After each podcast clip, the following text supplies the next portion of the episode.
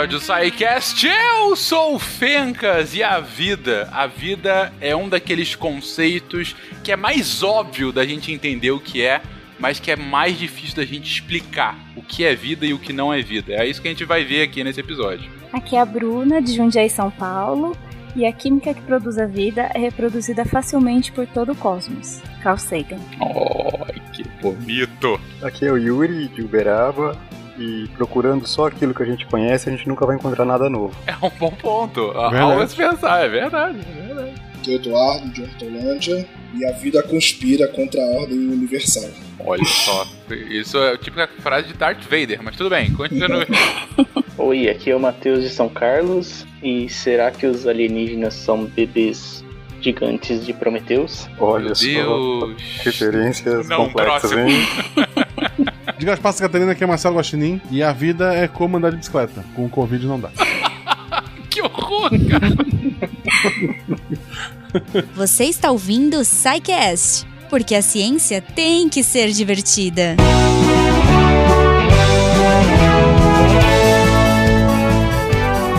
E chegamos a mais uma sessão de recadinhos do SciCast.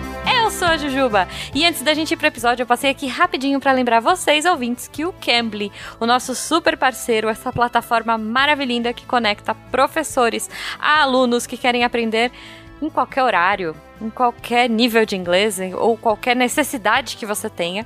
Os professores do Cambly estão lá, prontos, preparados e com uma didática incrível para que você saia falando inglês e arrase aonde quer que seja.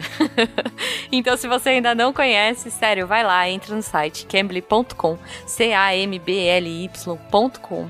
Usa o nosso código SciCast para pegar uma aula teste na faixa e depois você vem me contar o que, que você achou, porque eu tenho certeza que você vai gostar. Sério. E claro, o jeito que você conta pra mim o que, que você achou aí do Cambly, da sua aula teste, que eu tenho certeza que vai ser muito legal entra lá no contato arroba scicast.com.br. Se for um Fala que eu discuto, você pode também falar com a gente pelas nossas redes sociais, arroba Portal Deviante no Twitter e no Instagram.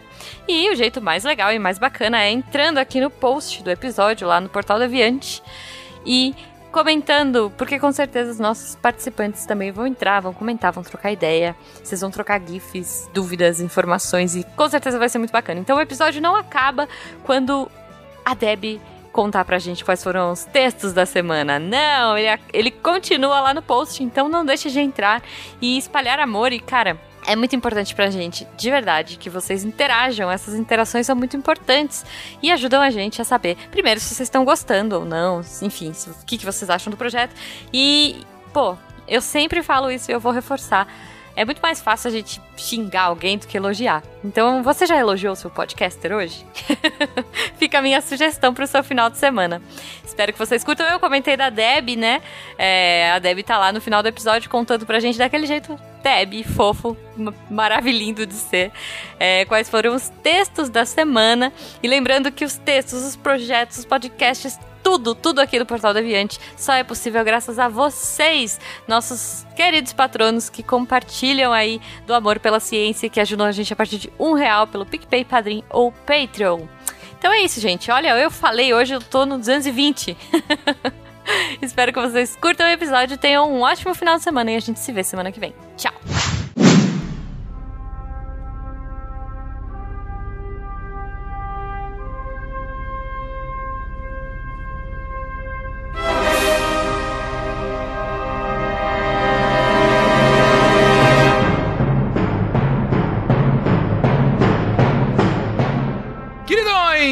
Começamos aqui mais um episódio do SciCast. Como tá claro aí, vamos falar mais sobre vida, sobre o que é vida, mais do que isso. Vamos fazer essa intersecção entre a vida e a química. Ou como sabemos que o que é vida é vida mesmo a partir de uma série de indicadores ou de marcadores. Esse é o tema da pauta de hoje, gente. Queridões, um recado do futuro. Na verdade, do futuro de quando gravamos esse cast, mas do passado, porque eu tô gravando ele um dia antes de lançar o cast. Mas enfim, um recado que é o seguinte: por acaso, é, é, a gente tinha gravado esse cast já tem alguns meses.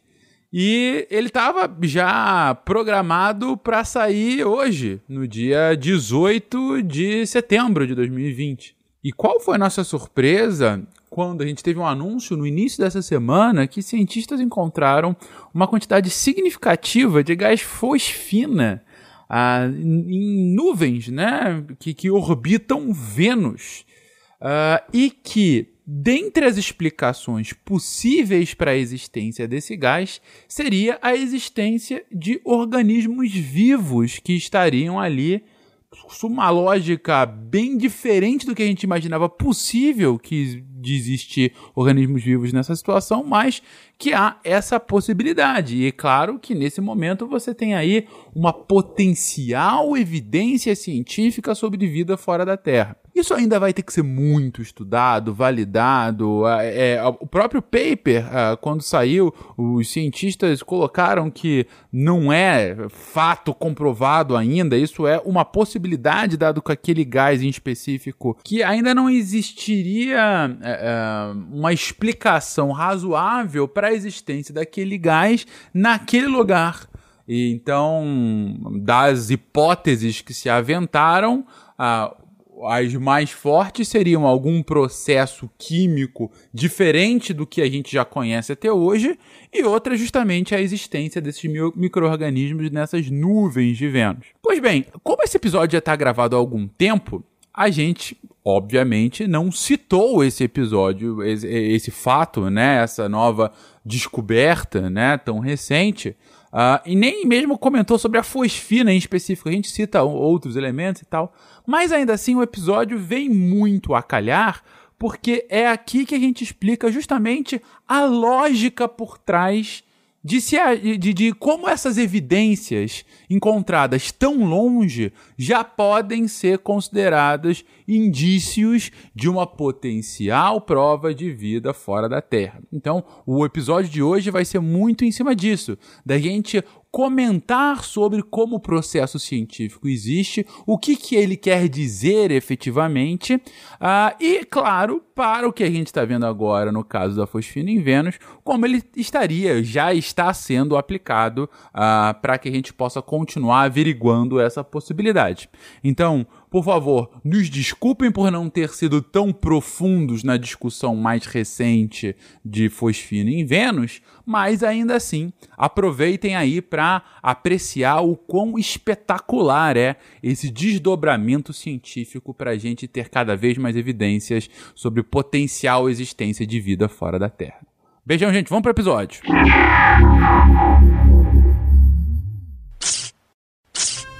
Mas antes de qualquer coisa, pra gente entender, pra gente ter um marcador, primeiro básico do básico. O que é um marcador, gente? De modo geral, é, o marcador seria algo marcador para qualquer coisa seria um indicador dessa coisa, certo? Então, se a gente pensar em marcadores de vida, seriam uh, coisas que a gente poderia detectar, que poderiam indicar a presença da vida, sendo um pouco simplista. É, é alguma característica daquele objeto que a gente está analisando que, caso tenha aquela característica, é um indicativo de que aquilo é vida. Uh, não exatamente uma característica do objeto, ou pode ser algo tá. que uh, esse objeto produz e você detecte de forma indireta. Então pode ser uma característica da existência do objeto. Exatamente. Não é, não, entendi. Não necessariamente é inerente a ele, mas pode ser alguma coisa que indiretamente é afetada por, por ele. ele. existir. Entendi, entendi. Ótimos pontos. Então, para começar, o que é um marcador e o que é um marcador da vida? Mas aí vem o conceito que talvez seja o mais difícil da gente explicar. Gente, o que é vida? Mas tem alguma resposta de um milhão de dólares? Ou pelo menos tem algum tipo de conceito mais usualmente aceito? Eu diria que tem vários tipos de resposta. Eu tenho uma resposta aqui, né, que eu gosto muito. Que, claro, que não é mais completa, mas tem um lado filosófico para quem entende toda essa parte de reação química. É do Albert Zend George, que ele fala que a vida nada mais é que um elétrico que procura um lugar para descansar. É, e mais ou menos é isso, né? Porque a gente tá muito envolvido com questão de. É, eu acho que na escola, né, como toda, a gente vê muito a questão de vida como célula que replica DNA. Só que o mais engraçado, né, pelo menos a minha visão que eu tenho, é que tudo não, não passa de uma forma de você obter elétrons. Né? Então, assim, todo, fazendo só um paralelo, né? Tudo que a gente vê como dispositivo eletrônico, ele usa a questão de transferência de elétron, que é a energia dos dispositivos eletrônicos. No caso da vida, é mais ou menos isso. Então, por exemplo, quando você come uma carne, o que você está querendo dali somente são os elétrons que estão nessa carne. Por isso que eu achei essa frase bem emblemática para mim. No limite, o que você está dizendo é que quando qualquer animal se alimenta, no fundo, no fundo, no fundo, o que você quer é a carga elétrica daquele alimento que você está consumindo. No fundo, todos querem descansar, foi isso que ele disse. é que na verdade, né, você vai pegando. Assim, o, a vida tem um aspecto curioso, porque por isso que eu falei aquela primeira frase, né? Que ela conspira contra a ordem universal. Porque é estranha a vida, porque ela vai contra o que é natural. O que, que é o natural? É tudo, né? Ficar estável. E a uhum. vida, ela vai contra isso. Ela, imagina, é como se você tivesse uma situação, você deitado, né, dormindo, descansado, e você fala assim: não, é melhor eu estar tá trabalhando, fazendo várias coisas do que ficar é, dormindo. E a vida é isso, é você levantar da sua cama e fazer né, contra qualquer ordem que seria natural, que seria você ficar descansando. Não sei se vocês me entenderam. É por isso que o elétron fica querendo procurar um descanso. De modo geral, a vida ela é um desequilíbrio, né? Na, quando a gente fala em física, química, assim, as coisas tendem tudo a um equilíbrio, a um estado de menor energia. E a vida, em essência, ela é fora do equilíbrio. Por isso, vem daí esse raciocínio que o Eduardo está colocando aí com relação ao ser um elétron querendo, procurando alguma coisa, né? É justamente porque a vida, de modo geral, ela está fora desse estado de equilíbrio e a vida não vai chegar no equilíbrio. Ela vai te levar para fora do equilíbrio. Então aqui eu já estou dando um salto grande no que a gente está se propondo a fazer hoje, mas uma, uma das formas, talvez, o que para muitos é a melhor forma de você procurar a vida fora da, da Terra, seria justamente você procurar a ausência desse equilíbrio. Uhum. Eu me adiantei muito no que a gente se propôs a falar, mas de modo geral, assim, se, pensando no que o Eduardo colocou, né, de a gente da, da digestão, de você comer alguma coisa e tal, é porque, sei lá, a gente vê muito na escola, né, que a gente come uh, glicose para gerar energia, né? Na verdade, a glicose nunca se transforma em energia, né? A gente transforma a glicose em um monte de coisa, em uma série de reações bioquímicas, e nesse processo todo a energia é liberada e armazenada de outras formas que são trocadas durante todo o processo da vida, né? É, durante todos os processos biológicos, processos bioquímicos que envolvem uh, diversas transformações energéticas. Então aqui a gente está dando um salto bem grande para fazer lá que é vida, já entrando nesses conceitos de equilíbrio. Uhum. Tem também uma definição, é, porque na escola, né, sempre fala isso. Ah, porque é um organismo capaz de se replicar. E aí, se a gente ficar só nessa parte, tem muitas coisas que são capazes de se autorreplicar. Um vírus, ele é capaz de se autorreplicar. Uhum. O vírus que eu digo, vírus de computador, né? Sim. E o próprio vírus em si, né, também ele tá ali naquele limiar entre o que é vida e o que não é. A gente que o diga nesses últimos meses, não? Pois é, né? Mas existe também um conceito da NASA que eles põem que né, a vida é tudo isso e ela tem que seguir o mecanismo proposto de Darwin de evolução. Então eles meio que né, faz uma construção de contorno muito bem explícita para definir o que é a vida, né? O que a gente entende como sendo vida. Não é só você ter essa capacidade de autorreplicação, e sim também é, seguindo o mecanismo de Darwin. Ok, então ao mesmo tempo, uma outra definição, ao mesmo tempo que é um, é um ser capaz de se autorreplicar, ele tem que ter a, a possibilidade de evoluir ao longo das gerações, tal qual preconizado pelo o darwinismo, né? Isso. Pela evolução darwinista. Entende? Mas até aí um vírus também pode fazer isso. Inclusive, isso é muito comum, uma mutação geral, uma, um vírus mais resistente. E daí ele evoluiu, ele tá mais preparado pro seu novo meio. É, mas o problema é que ele não é autossustentável, né? Ah, ele não é autossustentável, é verdade. Ele não é capaz de se sustentar de forma isolada. Ele precisa isso. de um outro organismo para sobreviver. É, é um ponto a ser considerado. Então, essas definições de vida, elas acabam caindo muito nisso, em listas de coisas, entendeu? Listas de características. Uhum. É, então esse é um problema dessas definições. Assim, a gente não tem uma definição com uma frase curta que realmente resolva esse problema. Entendi. O seu ponto é, por mais que a gente vá apresentando outras definições análogas aqui, no limite vão ser, ah, um ser vivo é aquele que segue essa, essa e essa característica. Isso. Né? Então, se segue, se fizer um check em todas as características é vivo, senão não é. Foi o que a gente fez agora com, com o vírus. Uhum. Se replica, evolui, mas não se sustenta sozinho, logo ele não entra nessa definição de vida. Também você é um pouco mais filosófico, a vida é a vida que a gente conhece como vida, né? Ok. Mas onde que você quer chegar com essa definição? Porque nós tomamos como vida aquilo que a ciência nos embasa, né? Que nós temos conhecimento e nós temos muito universo para explorar ainda, tem coisas que a gente nem imagina. Ah, Tendo tomando ok. como exemplo que a gente não conhece nem nossos próprios mares, né? Certas Uhum. profundidades nós não conhecemos, não sabemos o que habita lá. Então nós tomamos como vida aquilo que nós enxergamos que pode ser vida e baseando em nós, os seres humanos. Sim. É, porque é o que o, o Matheus acabou de colocar, porque uma coisa na ciência é quando você tem, né, é, um quadro geral e aí você define. Só que, infelizmente, a gente só conhece um tipo de vida. Vai que a gente Uhum. é exceção, a gente não é o tipo de vida da regra, você entendeu? Então, Sim, a gente só descreve o que a gente vê aqui. Uhum. Ah, foi exatamente isso, a en- a entrada, se eu não me engano, do Iruri, né? Isso. Que ele comentou justamente isso. Por isso que eu achei interessante, que de fato, quando a gente está procurando uma vida, é, algum tipo de ser vivo fora da Terra, o que a gente tenta procurar é que tipo de lugar tem condições parecidas com o que a Terra teve para ter um tipo de surgimento de ser vivo tal qual igual da Terra. Por um lado, a gente faz isso porque esse a gente tem n igual a 1 aí, né? A gente sabe de um tipo de vida, que é esse a vida aqui da Terra. Logo, ah, o, o universo que a gente conhece é que qualquer outra vida vai ter que se basear nas mesmas premissas que aconteceram aqui na Terra. Mas o que trouxe o Yuri, o Matheus e o Eduardo agora é que Ok, mas e se na verdade a gente só tem n igual a 1 por mero desconhecimento? Na verdade, n é igual a 100 tipos de de vida diferentes e esse um nosso que é a grande exceção. Na verdade, a ampla maioria dos outros tipos de vida que estão por aí são pedras falantes, sabe? Ou vasos de petúnia que falam anão quando estão caindo. É, é, e só a gente que ainda não consegue compreender por conta do nosso, da nossa limitação da ciência. Mas eu acho que foi legal você ter trazido isso agora, é, Matheus e demais que complementaram.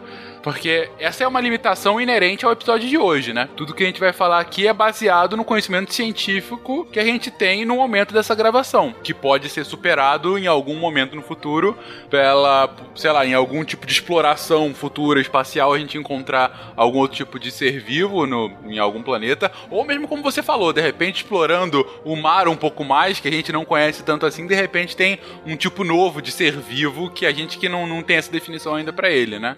Então é uma limitação que nós aqui, os ouvintes que estão nos acompanhando, vão ter que ter ao longo do episódio, né? Exatamente. Se a gente ainda eh, considerar isso, né, que toda a vida, toda a diversidade de vida que a gente tem na Terra surgiu originalmente de um organismo único, Uhum. isso limita de, realmente demais o nosso exemplo, né, o nosso único exemplo, porque ele é realmente único. Sim. Teria que ter, Pra qualquer outro planeta ter algum tipo de vida anterior, teria que ter tido as mesmas condições que fizeram com que aquele amontoado de proteínas no passado ganhasse alguma capacidade de, de, de, de se auto-replicar, e evoluir e se manter por si só, né? A- usando essas três características que o Eduardo trouxe agora há pouco, né? É, a gente pode ser anterior a isso ainda, né, porque as condições foram favoráveis a se formar cadeias carbônicas. é, Uhum. Se as condições fossem outras, essas cadeias não teriam se formado, talvez outras cadeias. Bom, existem pessoas que especulam nesse sentido, né? existem trabalhos, é, obviamente teóricos, é, que partem para esse lado de uma bioquímica diferente da bioquímica que a gente tem, mas é, é tudo, base, é tudo realmente limitado pelas condições que existiam aqui. Uhum. Para a vida que a gente conhece, sim, essas condições teriam que ser muito bem alinhadas e determinadas por,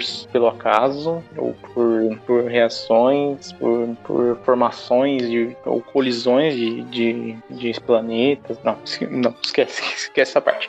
Vamos, vamos tocar. Não, não, mas eu- você tá trazendo um ponto que a gente já comentou rapidamente no episódio de astrobiologia. Que foi Exatamente. justamente a gente teve que partir dessa premissa. É, se a gente tá procurando vida fora da Terra, a lógica que a gente utilizou para embasar aquele episódio é a gente tá procurando uma vida similar à que a gente conhece, que é a vida que foi formada aqui na Terra. Mas é possível que a gente não esteja procurando direito justamente por conta disso, que foi a crítica que o Yuri fez logo na sua entrada. Mas, bem, considerando tudo isso, gente, aí vocês vão nos desculpar de antemão por conta dessa limitação, mas é uma limitação inerente à ciência. Não dá pra gente também especular. Eu acho que se a gente fizesse algum outro caminho, deixaria de ser científico, né? Seria uma especulação pura, né? É, e tem que encontrar raças que possam comprar camisetas de celulares. Sim, é o, sempre o objetivo final da, da, da, da descoberta de novas raças alienígenas, igual. Perfeito. É, esse é o nosso fim último. É, mas, enfim, mas considerando tudo isso, gente, a gente chega ao ponto do episódio mesmo. Ok, dado que a gente tem essa algumas listagens de valores mínimos para a gente considerar como vida e que essas são baseadas na capacidade evolutiva que a gente teve aqui da vida na Terra nos últimos tempos, nos últimos tempos, últimos bilhões de anos. É... Onde é que entra de fato o ponto de marcadores químicos? Ou seja, é, que tipo de características, uh, direto ou indiretamente relacionadas à vida, então que a gente pesquisa para definir isso é vida ou isso não é? É, eu acho que o Matheus e o Ori, pelo menos disso a gente concorda que, né, além de todo esse checklist, qualquer coisa que tenha vida vai carregar uma reação química. Né? Eu acho que vai ser muito difícil o contrário. Uma coisa que tenha vida que não tenha reação química.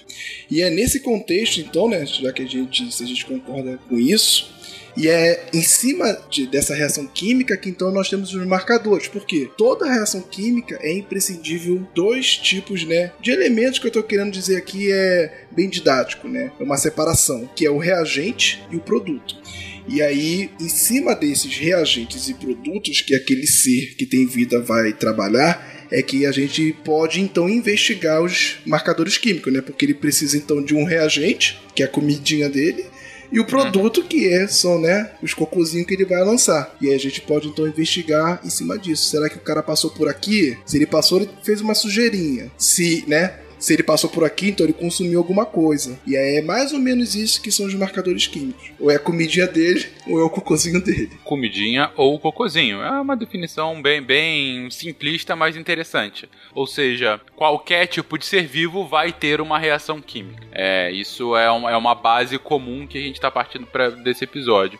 É, então, quando a gente está falando, por exemplo, de é, química inorgânica, é, eles não vão ter reações químicas? É que que, na verdade, a química, né, é, existe também uma, é uma divisão, essa divisão de química inorgânica e orgânica é, eu diria, artificial, né? Só para facilitar o estudo, porque isso vem lá de trás, acreditava-se na teoria lá, quando as pessoas achavam que algumas moléculas só poderiam ser feitas por seres vivos, né, que seria a química orgânica. Então, por exemplo, é, o caso mais emblemático era a ureia, né, que vem da urina. E aí achava assim, nossa, isso aqui só pode vir, né, de um ser vivo, porque tem uma força vital. Até que um dia chegou lá um cara lá e fez a ureia no laboratório e falou, ó, não é bem assim não. E aí então ficou dividido, né, porque antigamente se fazia reação químicas, né, só com compostos que não eram de seres vivos, porque era muito difícil obter esses compostos de seres vivos, né, eles degradam muito fácil, estragam. E aí se fazia com ácido sulfúrico, ácido clorídrico, são substâncias bem tranquilas, assim, tranquilo entre aspas, né? Mas elas não estragam com facilidade. E aí, depois desse marco, eles botaram assim, algumas substâncias, né? São do mundo da química inorgânica e outras substâncias são do mundo da química orgânica, né? Ou seja, que são substâncias que vêm de seres vivos, né? Mas hoje em dia não essa questão de vir do ser vivo só ficou por um aspecto histórico. Não, perfeito. Você fez agora a separação da lógica. A gente até havia comentado isso nos episódios, quando a gente comentou sobre o episódio de química orgânica e inorgânica. A gente é, é, fez essa separação, mas legal relembrar lembrar, Eduardo. Mas é, o meu ponto, então, da pergunta anterior é: se os seres vivos, eles ah, são capazes ou inerentemente eles têm esse tipo de reação química, é seres não vivos não vão ter, ou, enfim, é isso e mais alguma coisa? Seres não vivos, não, né?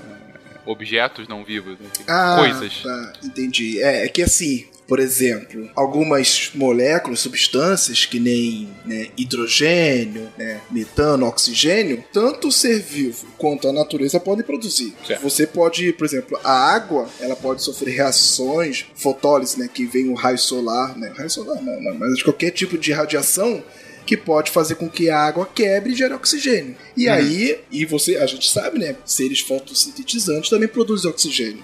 Então perceba, a mesma substância oxigênio, ela pode vir tanto de forma abiogênica, ou seja, né, sem um organismo vivo, como de forma biogênica, que é a partir de um organismo vivo. E aí, né, depois o, o Yuri até já falou no início, não é só a questão da molécula estar presente que configura a presença ou ausência de vida. É um balanço. E é nisso que a gente vai começar a falar daqui a pouco aí. Certas substâncias, como por exemplo o oxigênio, a presença dela não necessariamente indica a presença de vida, né? Porque ele pode vir tanto de uma forma biogênica, que é a fotossíntese, que é o exemplo mais clássico, como de uma forma abiogênica, que é, por exemplo, a partir da lise né, da água, fotólise, por exemplo. E aí é esse cuidado que nós temos que ter na hora que a gente for investigar uma vida em outro planeta. Fazendo um gancho aí no que o Eduardo falou, dá para também correlacionar com os elementos de formação do universo, né? Lembrando que tudo era hidrogênio no começo, supõe-se que era hidrogênio. Aí a partir da fusão do hidrogênio formou-se o hélio, e a partir das reações de fusão e fissão desses elementos foram sendo originados vários outros elementos que foram construindo, né, o que nós conhecemos como universo, a Terra e tudo mais. Então nem sempre é de origem biogênica que são formadas as moléculas, os elementos. Ah, eu também queria fazer um gancho, Matheus, já que você falou de hidrogênio. É que assim, né? É uma, um, um problema de linguajar, que eu acho que até é bom a gente levantar aqui, é a questão de definição. Porque, assim, infelizmente, para certos tipos de substâncias, o nome do elemento é igual ao nome da molécula, que é igual ao nome da substância. Então, assim, né? Deixa eu colocar isso de uma forma bem didática. Nosso mundo aqui, né, quando a gente faz lá uma reação, a gente está trabalhando com substâncias, que é o macro.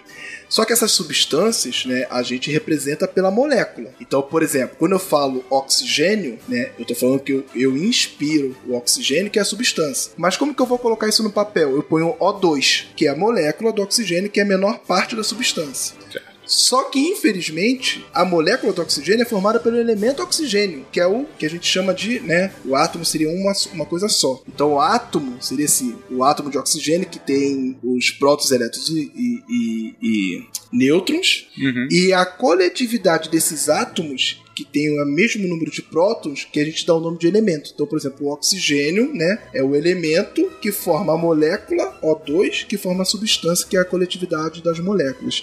E aí, infelizmente, tem isso, né? Porque certo, isso é até uma questão histórica, mas não vou entrar aqui em detalhe. Algumas substâncias ela vem com o nome do da molécula, que é o mesmo nome do elemento. Só que pra gente aqui, né, já pra adiantar, a gente sempre tá falando de substância. Então, por exemplo, é que é, o, o Matheus ele só deu o exemplo de um de elemento, né? A, a, a fusão entre dois hidrogênios da hélio. Uhum. Mas quando a gente estiver falando aqui, por exemplo, no caso que eu falei aqui de liberar oxigênio, liberar nitrogênio, que daqui a pouco a gente vai começar a falar disso, a gente sempre está falando de substâncias né, e não de elementos. Pra ficar bem, né, clara essa separação. Joe, o tipo de controle que você quer eh, é, é impossível. Escute, uma coisa que a história no- nos ensinou é que a vida não pode ser contida. Ela se libera, ela se expande a novos territórios e atravessa barreiras dolorosamente, talvez perigosamente, mas. eh, é, é, é isso aí. Então, vamos lá, o que vocês comentaram. O Matheus começou co- falando que, olha, é, tanto não é assim que só ah, a vida pode fazer reações químicas que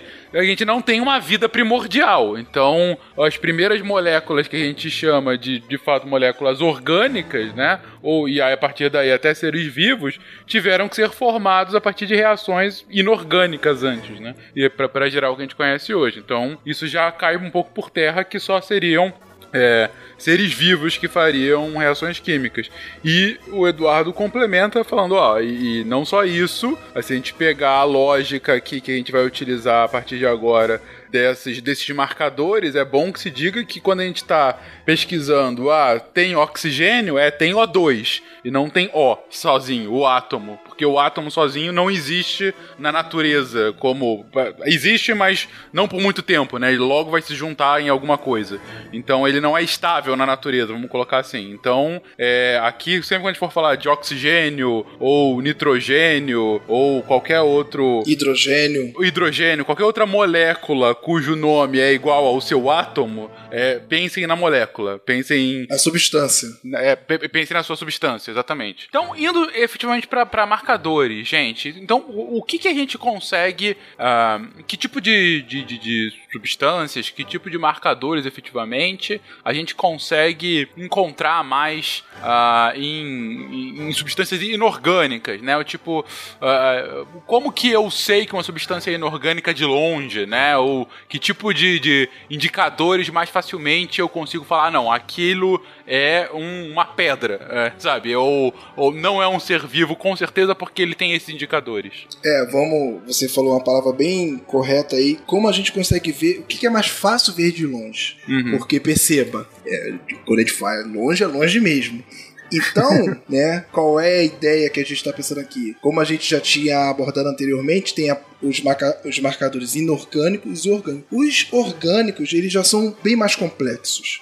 Por isso que a sua detecção a longa distância é muito mais difícil. E aí, né, é muito mais fácil você, é, à distância, ver os marcadores, as moléculas, substâncias inorgânicas, porque você pode ver, por exemplo, por absorção de infravermelho, vários tipos de técnicas, massas, é, como eles são moléculas muito simples, né? Por exemplo, é, é, o oxigênio, água, isso tudo a gente consegue ver, né? Com bastante precisão e bem à distância. E aí, por isso que a gente, eu até prefiro, né, que a gente comece por essa questão dos marcadores inorgânicos, uma vez que a sua detecção, né, a longa distância daqui da Terra é muito mais facilitada. Só para hum. tentar deixar mais, mais fácil, né, o que tá querendo falar, né, é que isso aqui tá, gente, a anos-luz de distância. A gente não tem uma amostra para analisar. A gente não vai ter uma amostra para analisar, tá? Então, como primeiro, como a gente detecta essas coisas? Eu acho que a gente poderia começar dessa forma, né? Né? Vamos lá. E talvez é, a gente vai ter que falar isso de uma forma bastante simplificada, talvez um dia fazer um teste de espectroscopia, espectrometria, mas de modo geral, o que a gente observa é como a luz interage com uh, as diferentes substâncias, certo? É, aí essas substâncias vão absorver determinados comprimentos de onda ou em determinadas condições vão é, emitir determinados é, comprimentos de onda, certo? Uhum. Assim que a gente sabe, por exemplo, que tem hidrogênio e hélio no Sol. Né? Ninguém nunca foi lá, pegou uma amostra e analisou. A gente analisa a luz que a gente recebe de lá. Tá? Nem de aí, noite? É, pode ser uma boa, uma boa tentativa. Vou mandar pra NASA isso. É, ninguém. Super apoio. É, se você quiser, até te dou uns nomes para você mandar para ir lá coletar. É... Perfeito. Alguns acredito que você vai concordar plenamente comigo. É, mas tudo bem. É, como a gente não, nunca ninguém fez isso, é inviável. É, mas, tipo, o Sol ainda é uma estrela, ele próprio emite essa luz, então é, a gente consegue medir isso diretamente. Agora, como é que eu vou fazer isso em um planeta, certo? Uhum. Então eu vou ter que esperar que, uma, que a luz de alguma estrela passe pela atmosfera desse planeta e captar ela, certo? Então aí já tem uma certa dificuldade. Uhum. Então, tem que ter essa interação para eu conseguir. É, não tem como ir lá e buscar uma, uma ampolinha da atmosfera do planeta e ver o que, que tem lá. Não, claro. E, e até complementando também, né? É, por que isso? Como eu disse antes, as moléculas orgânicas complexas, elas são muito é, instáveis fora do organismo vivo. Então vamos supor, né? Sei lá, vamos, digamos que tem uma bactéria na parte mais é, é, é, desprotegida da, da, superfície de um planeta. Né? Se esse planeta não tiver uma atmosfera como a nossa, com proteção, quando esse organismo morrer, e sei lá, o açúcarzinho dele ficar ali, ele vai desintegrar por conta né, dos raios solares, do, do, do, de todo tipo de qualquer radiação, né? A não ser que esteja debaixo da Terra. Mas aí, se tivesse debaixo da Terra, também a gente não vai conseguir ver. Então, hum. por isso que a questão das moléculas inorgânicas ela se faz de grande importância, né? Porque até a molécula orgânica, se tiver lá né, do lado mais exposto do planeta, e se não tiver uma proteção adequada, ela vai desintegrar. Desintegrar que eu digo, vai, né? Vai virar CO2, por exemplo. E aí, por isso que essa parte de análise, ela é, tem que ser né, muito bem procurada e muito bem desenvolvida porque a, a, da molécula orgânica é a detecção e análise é muito mais dificultosa por conta disso. É, porque você vai detectar fragmentos só, né? Uhum. Detectar que ele já esteve ali, né, Bruno? Exato. Entendi. Então vamos lá, vamos ver se eu entendi bem por parte. Bom, para começar, gente, ouvinte, eu acho que tá claro aí para você qual é a dificuldade aqui. A gente não tá querendo ver, ó, será que essa pedra é uma pedra mesmo? Vou ver se ela é orgânica, não. Vou lamber ela. Eu posso lamber a pedra, se ela não reclamar comigo ou tentar me morder, logo ela é inorgânica. Não é esse o ponto. O ponto é, estou olhando um planeta a anos-luz de distância e quero saber se a superfície dele tem algum objeto orgânico ou inorgânico. É, se para eu fazer isso, eu tenho que usar alguns tipos de instrumento que me, me auxiliem nessa direção, né? Uh, um deles que o Yuri trouxe aqui é justamente vendo uh, como que a luz que no planeta não sai dele, né? Dado que ele não tem luz própria, mas que quando ele passa na frente de algum outro corpo com luz e consegue ter algum tipo de variação, eu consigo ver como que essa luz reage e a partir da forma que essa luz reage, eu consigo ter uma, uma ideia de que tipo de elementos estariam ali na atmosfera ou mesmo na superfície daquele planeta. Uh, e como é que eu sei esses, esses elementos? Antes de mais nada, só como, como geógrafo aqui, eu sou obrigado a estar avisando. Se for lamber uma pedra para saber se ela tem vida, não lamba pedras que fiquem próximos a encostas e barrancos, que as pessoas fazem xixi ali. Pode ser que aí eu capture ureia e a minha hipótese seja essa pedra mijou, né? Alguma coisa assim. É um indicativo já. É um indicativo. E se a tua abordagem para descobrir se está vivo ou não é lamber, não vai ser bem recebido quando descobrir uma, uma vida nova. Ok, muito obrigado, Guaxa. Prossigam, desculpa. Obrigado. Mas como é que eu sei que a luz vai variar assim ou assado dependendo do elemento? Aí, por favor, me corrijam. Eu imagino que eu posso fazer essa experiência na Terra e dado que no universo isso deve ser replicado, é, se eu encontro isso fora da Terra, eu imagino que seja a mesma coisa. Digo, eu vejo na Terra como que a luz está dobrando ou não com a presença de hidrogênio ou de oxigênio. Tá dobrando, tá se mudando, tá mudando a frequência, tá. Enfim, eu como a luz se comporta na quando ela passa por uma molécula por, de, de, de, hidrogênio ou de oxigênio. Eu vejo, ah, ok, a luz ficou, fez uma dobradura para a esquerda. Na verdade, é, é, o conceito é até mais simples, não precisa nem dobrar. É, é a sombra, né? Imagina, imagina que a molécula é um corpo. Okay. Quando a luz passa por ela, esse corpo absorve. Né? O que, que é a sombra? Uhum. É a absorção da luz. Né? Então você vê ah. o preto, que é a ausência da luz.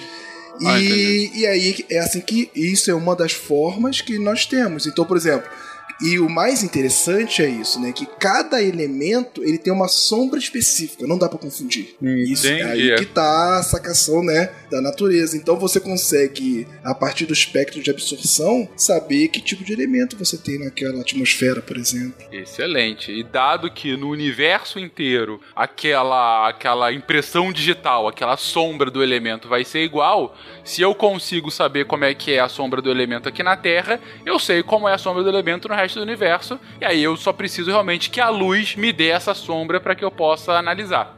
Então eu faço isso num, numa estrela, eu consigo ver que o Sol então tem hidrogênio e hélio, e eu faço isso num planeta e vejo como é que são aqueles elementos daquele planeta e consigo ver se ele tem elementos tais que tem a, a, a matéria é, inorgânica. Só que aí o Eduardo já traz um porém que é o seguinte, ok, para matéria inorgânica você consegue fazer isso porque eles estão lá, eles estão lá e você consegue ver sempre. O problema é que na matéria orgânica os marcadores eles são mais safadinhos, eles desaparecem mais rápido. E aí a Bruna fala: é por isso que você tem que saber, você tem que pesquisar sobre a sombra da sombra, sobre o rastro do elemento que já esteve aqui. É mais ou menos isso? Isso, mais ou menos isso aí. E para quem, né, quiser mais uma questão é, de filme, de figurinha, a gente colocou até uma sugestão de vídeo que é o Cosmo, o episódio 5, o Space Time Odyssey, que é aquele uhum. no mais novo, né? que trata, trata particularmente sobre essa questão de absorção dos elementos, que o até o experimento que o Fraunhofer faz, né, que ele põe o Teodorito lá e aí ele vê as raias de- dos elementos. Bem bonita essa história. É, o Yuri mencionou a espectroscopia e foi muito bem falado. Cada elemento ele tem uma sombra, então cada elemento ele tem uma, uma propriedade única daquele elemento, considerando o aspecto da espectroscopia. Se nós nem- não precisamos nem tão longe assim para milhares de anos-luz em, em Marte mesmo, temos ó, a NASA, ela tá com um projeto que ela tá com um rover, aqueles carrinhos que andam Isso. pela superfície de Marte, chamado Curiosity. Esse, esse rover ele está equipado com uma câmera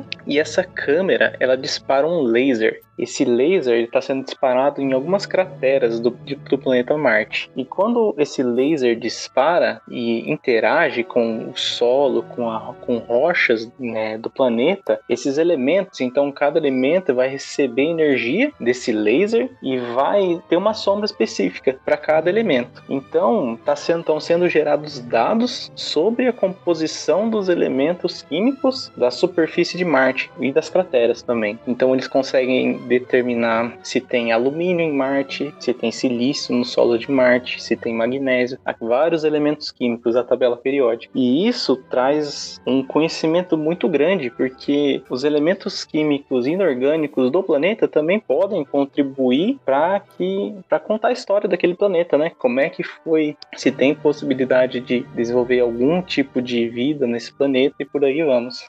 Muito bom, muito bom. Mais sobre isso, gente, num episódio, no extenso, mais delicioso episódio sobre a tentativa de conquista de Marte. É, Pois bem, então aqui já tá claro sobre essa espectro... espectrografia? Espectroscopia. Espectroscopia, obrigado. Então já tá claro como é feita a espectroscopia para saber de fato a partir da sombra dos elementos a existência ou não de determinados ah, elementos em em regiões muito distantes da gente. E aí a gente chega mais uma vez ao ponto aqui do cache. Então, vocês falaram que é muito mais fácil a gente ter marcadores para elementos inorgânicos, para objetos, para coisas inorgânicas do que orgânicas. Mas que tipos de marcadores tem para ambos? Digo, é, como que eu sei então o que é inorgânico e como que eu acho que eu sei que é orgânico pela sombra da sombra daquilo? É, então, na verdade, é, o inorgânico, como a gente já colocou antes, eles são bem mais simples, né? O que, que eu quero dizer se são mais simples? São moléculas que não formam estruturas muito complexas. E aí vem aquela questão, né? Quais são os marcadores inorgânicos principais, né? Claro que substâncias existe um zilhão no mundo, né? No, no, no cosmos todo. Só que a gente delimitou por aquelas que a gente acredita do que é vida. Então a gente delimitou aqui mais ou menos quatro, que é o CO2, gás carbônico, é, água, né, H2O, oxigênio e nitrogênio. Porque de uma forma ou de outra, né, ou essas substâncias são os produtos da decomposição da matéria orgânica. Então o que, que eu quero dizer com isso? Quando eu pego um papel, uma papel né, é, uma, é uma molécula orgânica, extremamente complexa. Só que no momento que você põe fogo, reação química, coloquei fogo. E aí ele gera o quê? CO2 e água. O CO2 que você expira é uma combustão que você está fazendo dentro do seu corpo. Né? Não é à toa que você também gera CO2 e água, porque a mesma reação que pega fogo é a reação que você faz. A diferença é só a velocidade, né? Por isso que você também não pega fogo. E aí, por isso que a gente delimitou, né? A gente que eu digo a ciência delim- é, delimitou essas moléculas, porque elas também são meio que um indício de que, né, ali naquela região teve vida. Então é mais ou menos esse paralelo. Digamos que sei lá, o organismo era o papel, que era molécula orgânica complexa, e aí por uma questão lá de, sei lá, passou lá um sol, pegou fogo e virou CO2 e água. E aí por essa detecção indireta a gente pode falar, ah, eu acho que ali um dia já teve alguma coisa complexa. Entendi. Como ali tem o produto de uma reação que é comum em moléculas orgânicas, eu consigo, eu posso ter a hipótese de que foi formado por conta da existência anterior daquela molécula orgânica. Isso. Só que aí tem o problema que a gente volta lá pro início, né? E aí, será que é somente você chegar, viu o CO2, significa que ele tem vida? Não é assim. E aí que vem aquela questão que o Yuri já tinha levantado, era a questão do equilíbrio. Você quer falar, Yuri? Eu posso. Pode seguir. Tá. Porque assim, é, existe uma, uma questão muito é, fora do, da nossa. do senso comum do que é a vida. né? Porque a gente, assim, tudo que é corriqueiro a gente acha que é normal. E não é bem assim. é. E aí, uma das coisas é a questão da vida, porque a vida é uma questão tão ilógica que, assim, imagina, como pode uma matéria que está organizada, o que, que é a matéria organizada? A pedra. Pode não parecer, mas a pedra é uma matéria extremamente organizada, que tá quietinha, com a energia baixa. Imagina, do nada a pedra fala assim: não, hoje eu quero gastar energia para ter uma vida. É, é mais ou menos isso que é a vida. E aí, por isso que vem essa questão do equilíbrio, porque assim, a palavra equilíbrio em si, ela dá uma conotação de, né, de equilibração, assim, aquele equilíbrio que eu digo de física, né, que assim, eu, eu, eu até gosto de trazer uma, uma analogia. Eu acho que todo mundo deve conhecer aquelas balanças de prato que tinha antigamente nas feiras, né? Que o cara chega ali, ah, eu quero um quilo de batata. Aí o cara bota um quilo num prato e no outro prato vai colocando o peso pra, né, a balança chegar a ficar é, que ele diz equilibrada. Aí quando ela chega ali no meio, você sabe que tem um quilo. Esse é o equilíbrio, né, que a gente diz que é da parte da física, propriamente dita. Na química, o equilíbrio, ele não é mais ou menos isso. Ele, tem a, ele está relacionado ao quê? A uma sensação de mudança. Então, por exemplo, é, no momento que a gente morre, é que a gente entra em equilíbrio com a natureza. Pode parecer estranho ouvir isso, mas por que isso? Todo momento que você está vivo, você está em constante mudança. Você cresce, né? Tô dizendo, não estou nem dizendo a questão de amadurecimento psicológico, não. É você cresceu, você ficou velho, então você está vendo a mudança ocorrendo em você você tem uma temperatura, né, é, é, relativamente constante. Sua temperatura não é a temperatura do ambiente. Mas no momento que você morre, todas as suas reações químicas param. Você não precisa se alimentar para manter sua temperatura constante e essa temperatura entra né, em equilíbrio com a temperatura do ambiente. Por quê? É nesse momento que todas as suas reações param, você não vê mais mudança, cara, né? A mudança que eu digo assim, você vai ficando, né, vai, vai se decompondo, mas imagina a seguinte situação. Eu acho que todo mundo aí tem seus aparatos, sei lá, sua janela, você não tá vendo uma mudança perceptível na sua janela. Se a sua janela for de ferro, você não tá vendo ela enferrujando. Ela enferruja com muita lentidão, né? Ou né? Se ela estiver protegida, não vai nem, você não vai nem ver isso. Isso é o conceito químico de equilíbrio. Não sei se vocês entenderam. É quando você não vê uma mudança. Então, quer ver uma coisa engraçada? Papel pegando fogo. Você tá vendo ali, opa, o papel tá sendo consumido. No momento que você pensa, parou a reação, isso é o equilíbrio na química. Eu só não entendi esse final. Quando você parou a reação, é parou de pegar fogo. É, quando você, tá. você percebeu assim, ah, agora eu sei que a reação acabou. Por que, sim, que você sim, sabe? Sim. Porque você não tá vendo mais mudança. Não tá vendo mais mudança. O papel que era papel agora são só cinzas e não tem mais fogo. É, beleza. Então, ok, tá, tá claro que o equilíbrio na química é o estado de permanência, é o estado de, uh, de, de, enfim, de, de, condição de estabilidade, né? Do, do, daquele sistema como um todo sem grandes mudanças, ou pelo menos mudanças tão, tão lentas que levariam eras para serem percebidas. Né? Isso, isso vem a ser o equilíbrio dentro da química. E aí que vem a questão da vida, porque todo local que tem vida, a vida parte da premissa de quebrar esse equilíbrio. Em outras palavras, né? Vamos supor que a relação de, sei lá, é, oxigênio e nitrogênio natural, sem vida, seja um para um. Uhum. Se tem vida naquela situação, se tem vida, né, naquela região, você vai ter, por exemplo, muito mais nitrogênio do que oxigênio. E aí como é que o cientista sabe disso? Ele sabe fazer, né, ele faz as contas ali, né? Para tudo isso tem uma conta. Então você já antecipadamente já sabe, opa, a, a relação de equilíbrio, né, pelas minhas contas, é um para um. Uhum. Aí você vai lá, detecta que você tem 100 vezes mais nitrogênio que oxigênio. E abiologicamente, ou seja, de forma sem vida, isso não é possível. Porque o universo sempre tende para entrar em equilíbrio. Uhum.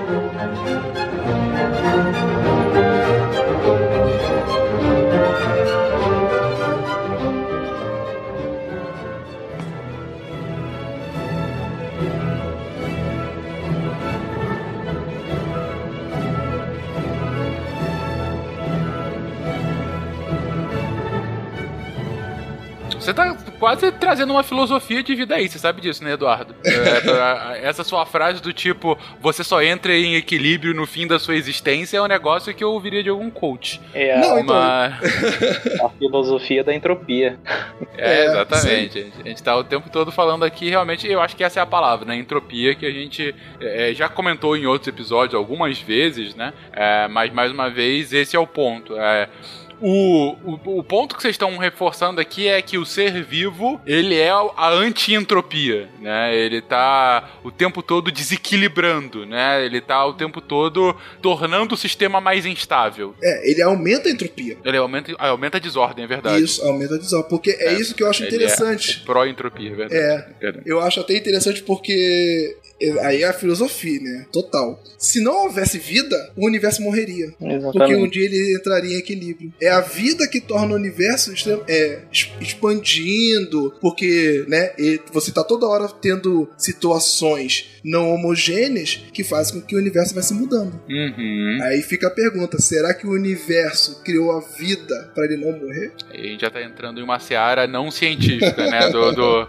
de, de, de vamos apontar o porquê da, da, da, da existência da vida, né? E aí esses porquês são sempre difíceis de, de responder. Ah, deixa aí pra castes teológicos é, lidarem é. melhor sobre isso. Vamos voltar aqui pra ciência. É, mas, mas interessante, ah, bom, é, noves fora a filosofia que vocês estão trazendo aí, que eu, que eu achei divertido de qualquer forma, é, mas interessante esse contexto, né, da vida aumentando a entropia, a vida aumentando o caos, a vida impedindo a morte do universo e a vida, então, desestabilizando o que era equilíbrio. Ah, ok, mas o que que isso, então, é, trazendo do que você disse, eu gostei de uma da- da- das partes que você trouxe, ah, mas dado que numa situação normal eu veria um equilíbrio entre aquelas moléculas que já teriam entrado em reação e elas já estariam na mesma proporção, se eu começo a ver então algum lugar que tem muito mais moléculas ah, de uma reação do que deveria ter, significa que alguma coisa causou esse aumento tão expressivo. Logo, pode ter havido algum sinal de vida ali que levou a esse desequilíbrio há algum tempo atrás, ontem ou há milhares de anos atrás. É essa a lógica.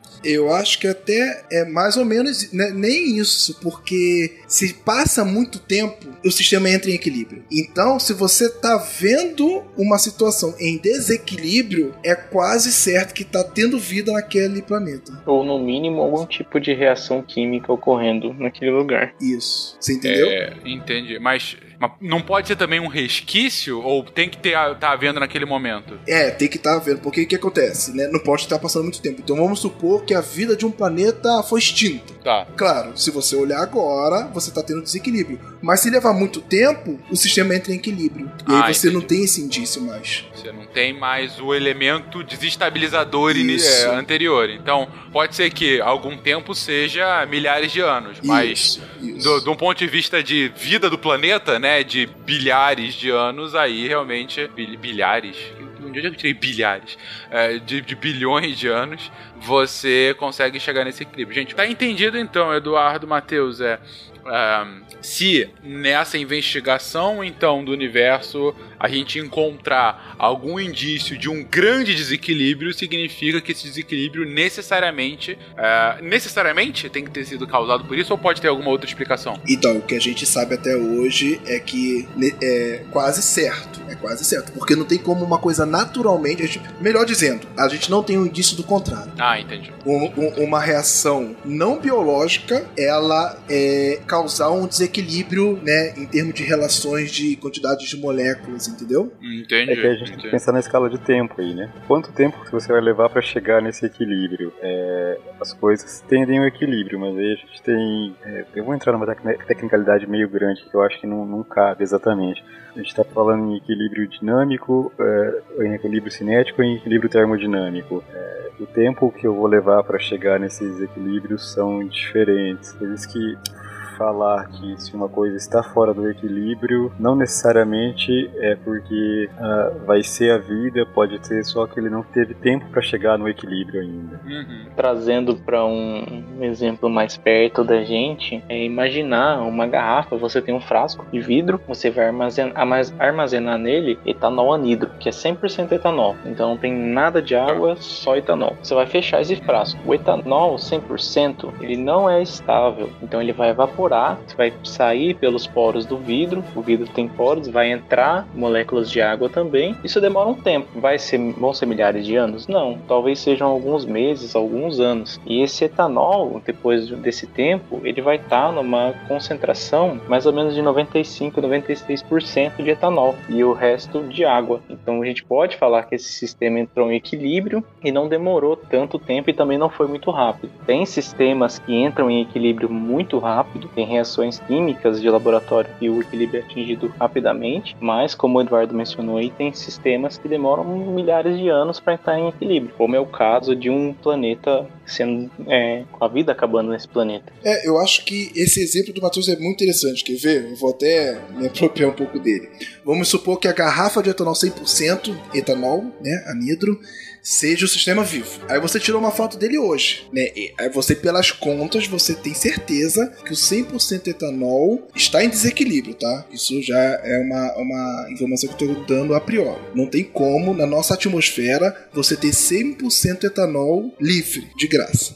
Aí você tirou a foto dele hoje. Aí, digamos que você tira a foto dele amanhã e tá de novo 100. Depois de amanhã, de novo 100. Você pode chegar à conclusão errada de que, nossa, nesse sistema que tem etanol anidro, tá com vida, porque tá mantendo. Mas entendeu o que o, o é que o Matheus falou antes? Não necessariamente, porque leva um tempo, né, um pouquinho maior para ele começar a se hidratar. Então, é, existe uma conta que você faz onde você prevê se, olha, nessas condições aqui, o equilíbrio vai ser alcançado, né, depois de um certo tempo que você já espera. Então, é, é nesse julgamento que você tem que ter se o sistema está em desequilíbrio há muito tempo ou não. Uhum. Entendi, entendi. É, não é porque um, um, um, um, sistema demora a entrar em equilíbrio que isso significa condições de vida. É só o tempo desse equilíbrio tá chegando. A vida, ela vai sempre desequilibrar. E esse é o ponto que a gente está trazendo aqui. E eu volto um pouquinho mais de uma frase que você trouxe, Eduardo, que eu gostei muito, que é é isso que a gente tem condição de saber no momento. A gente não tem qualquer evidência de que haja algum tipo de reação uh, não biológica que desequilibraria da mesma forma como a biológica, né? E então, que mantenha o desequilíbrio. Que, ma que, mantenha o desequilíbrio por mais tempo. Isso, é, exatamente. Uh, logo, uh, se a gente nessas procuras por vida fora do planeta encontrar alguma situação de grande desequilíbrio, a gente pode hipotetizar que a vida existe naquele planeta ou existiu num prazo relativamente curto para ter causado aquilo.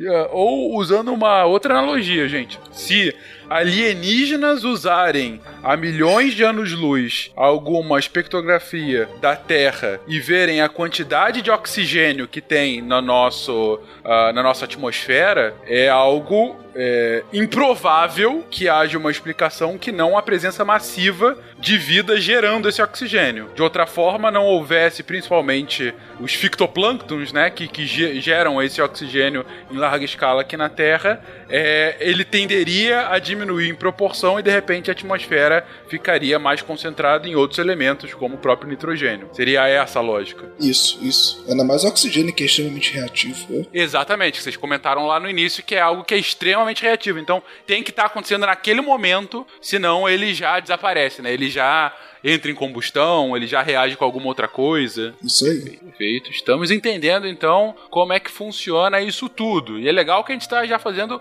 conexões com outros episódios bem interessantes, né? Principalmente esses uh, de, de astrobiologia, mas também outros episódios de química que já passaram. O bom, né, é que assim, é uma coisa que as pessoas têm que ter em mente é que investigação é igual a investigação em qualquer lugar. O que, que eu quero dizer com isso? Não é um elemento que você faça, hum, aqui tem um desequilíbrio, tá cheio, já tem. Posso dizer que tem vida. Não é bem assim, né? Hum. Você tem que reunir vários elementos para você, né, pelo menos ter uma afirmação. E aí foi o que eu acho que foi o Matheus que trouxe. O isótopo é um outro elemento que você vai agregar. Então, assim, né? Ok, tem o um desequilíbrio. Agora vamos ver um próximo passo. Será que a questão do isótopo também vai bater? Só para São indícios, tá? Que falar elemento nessa conversa Ah, sim, vai né? dar uma Desculpa, ideia. É, isso. Ó, Você diz, ca- cada uma desses, de- de- dessas novas Tem descobertas diversos é- indícios de que vai. são mais indícios. Uhum. Sim.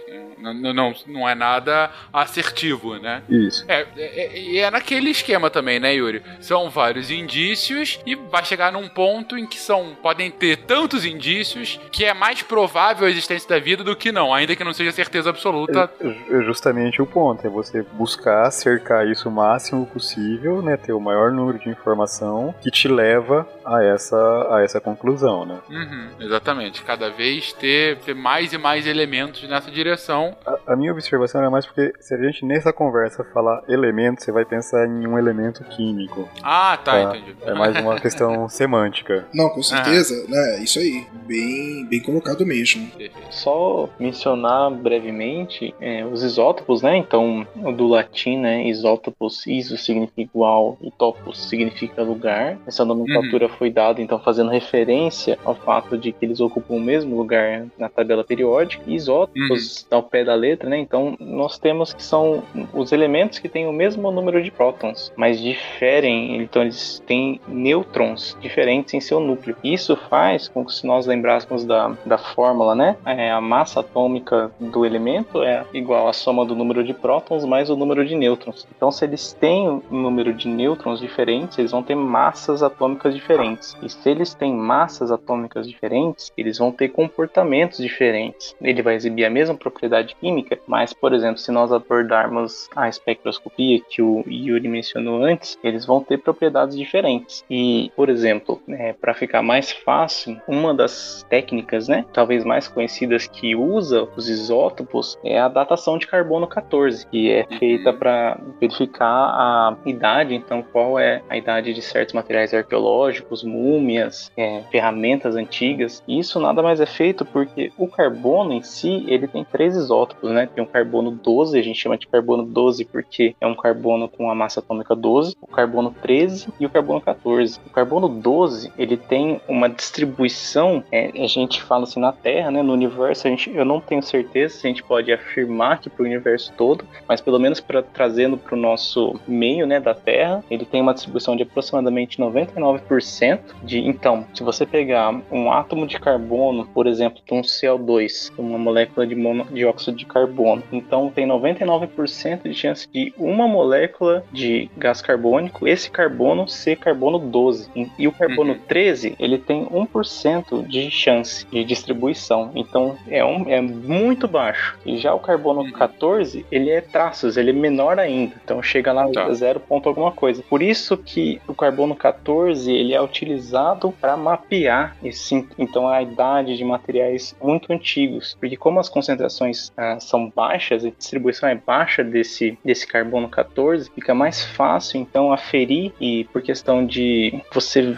imagina que você tem um mar de carbono 12, então você achar um ponto de carbono 14 te dá muita precisão em dizer qual é a idade daquele objeto, daquele daquela múmia, daquele, daquele artefato. É mais ou menos por esse caminho. O lance é que eh, esses diferentes isótopos eles se comportam de forma diferente, né? Então, entre os isótopos de carbono, o carbono 14 ele é radioativo, ele vai sofrer decaimento espontaneamente, certo? Uhum, uhum. E esse decaimento segue uma cinética específica. Cada X anos, que eu não vou saber pro carbono, Acho que são 5.600, se não é, eu acho que era 5 mil e alguma coisa, mas eu não lembro o valor. 5.700 e eu acho que eu pesquisei. A concentração de carbono 14 cai à metade. Tá? Então, se, eu- se hoje eu tenho, sei lá, eu vou falar um número hipotético aqui, tá? Se tem um milhão de átomos de carbono 14 no meu corpo hoje, daqui 5 mil, e eu morrendo agora, daqui 5 mil e tantos anos, eu vou ter 500 mil. Uhum. E aí daqui depois de. Aí vai ter 250, vai sempre Isso. caindo pela É a minha metade. vida, né? É a minha É, vida. é o tempo de Ah. meia vida. Tá. Tá. Agora, qual a relevância disso? A relevância é que eu aqui, é, me alimentando, né, seguindo o meu metabolismo, a minha concentração de carbono 14, a minha e de qualquer ser vivo, é constante. Hum, né, porque tá. ele está sofrendo decaimento, né, é, espontâneo, estatisticamente, mas eu continuo ingerindo, então minha concentração fica constante, de qualquer ser vivo. A partir do momento que esse ser vivo morre, ele para de se alimentar, então ele para de ingerir esse carbono 14 e a partir daí eu só vou ter a diminuição da concentração por, essa, por esse decaimento radioativo, por esse tempo de meia-vida. Cada 5 mil e tantos anos cai a metade o número de carbonos que tem ali. Então, se eu medir essa concentração de um, uh, de um, um algum ser vivo que morreu, eu consigo estabelecer quanto tempo que ele morreu a partir desse decaimento, porque eu sei a concentração que ele teria no ser vivo, hum. entendeu? É daí ah, que vem isso. Uh, aí, qual é a, a, a, importância disso a gente pensar nesses marcadores? É porque esses, esses isótopos radioativos vão sofrer decaimento. Se eu não tiver essa reposição, isso vai é, eventualmente acabar. Então a gente volta naquela, naquela questão do equilíbrio. Eu manter a minha concentração de carbono 14, eu estou fora do equilíbrio, uhum. certo? Ela deveria, na, é, espontaneamente, ela vai decaindo, mas em função do meu metabolismo, eu mantenho esse número constante. Uhum. É, bom, a gente pode entrar em uma outra, né? Esse carbono 14 é formado na alta atmosfera e entra na cadeia alimentar dessa forma. Joe, o tipo de controle que você quer uh, é, é, impossível. Escute, uma coisa que a história no, nos ensinou é que a vida não pode ser contida. Ela se libera, ela se expande a novos territórios e atravessa barreiras dolorosamente, talvez perigosamente, mas. Uh, é, é, é, isso aí. É, essa questão de, de, de isótopo é complexa, porque assim, é, a questão do, do átomo em si é um problema entre químico e físico. Né? Que químico, ele acredita que átomo é aquilo que ele pode trans, transformar não o átomo, tá? A, a, a fazer reação química. Então, para o químico, o importante são os elétrons que estão mais, né? Externos. E o físico ele gosta mais do núcleo, das partículas. E aí a questão do isótopo, né, estável, porque tem a questão do nuclídeo, eu não vou entrar muito em detalhe nisso não, mas já é um problema, né, já é uma contenda entre químico e físico.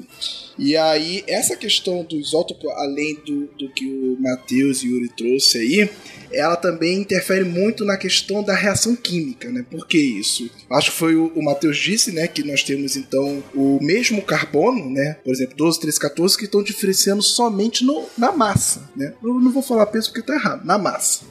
E aí o que que acontece isso? Então você imagina que tem uma, um, sei lá, um CO2 que ele tem, né? Que é, é, é digamos só, 100 moléculas de CO2. Vamos botar assim, 100 moléculas. 98 moléculas é de carbono 12, uma de carbono 13 e uma de carbono. Ah, tem que botar menos de uma, mas eu não queria botar moléculas quebradas, mas vamos botar só para exemplificar, né? 98 de carbono 12, uma de carbono 13 e uma de carbono 14. Não tá certo, mas só para todo mundo entender questão de números inteiros. E aí o que acontece? Quando existe uma reação abiológica, ou seja, mediada sem um organismo vivo, essa proporção é mantida. Então, sei lá, CO2 foi para metano, que é outra molécula, CH4. Então, essa proporção de 98 vai aparecer 98 moléculas de CH4 do outro lado, se foi uma reação no ambiente de forma natural.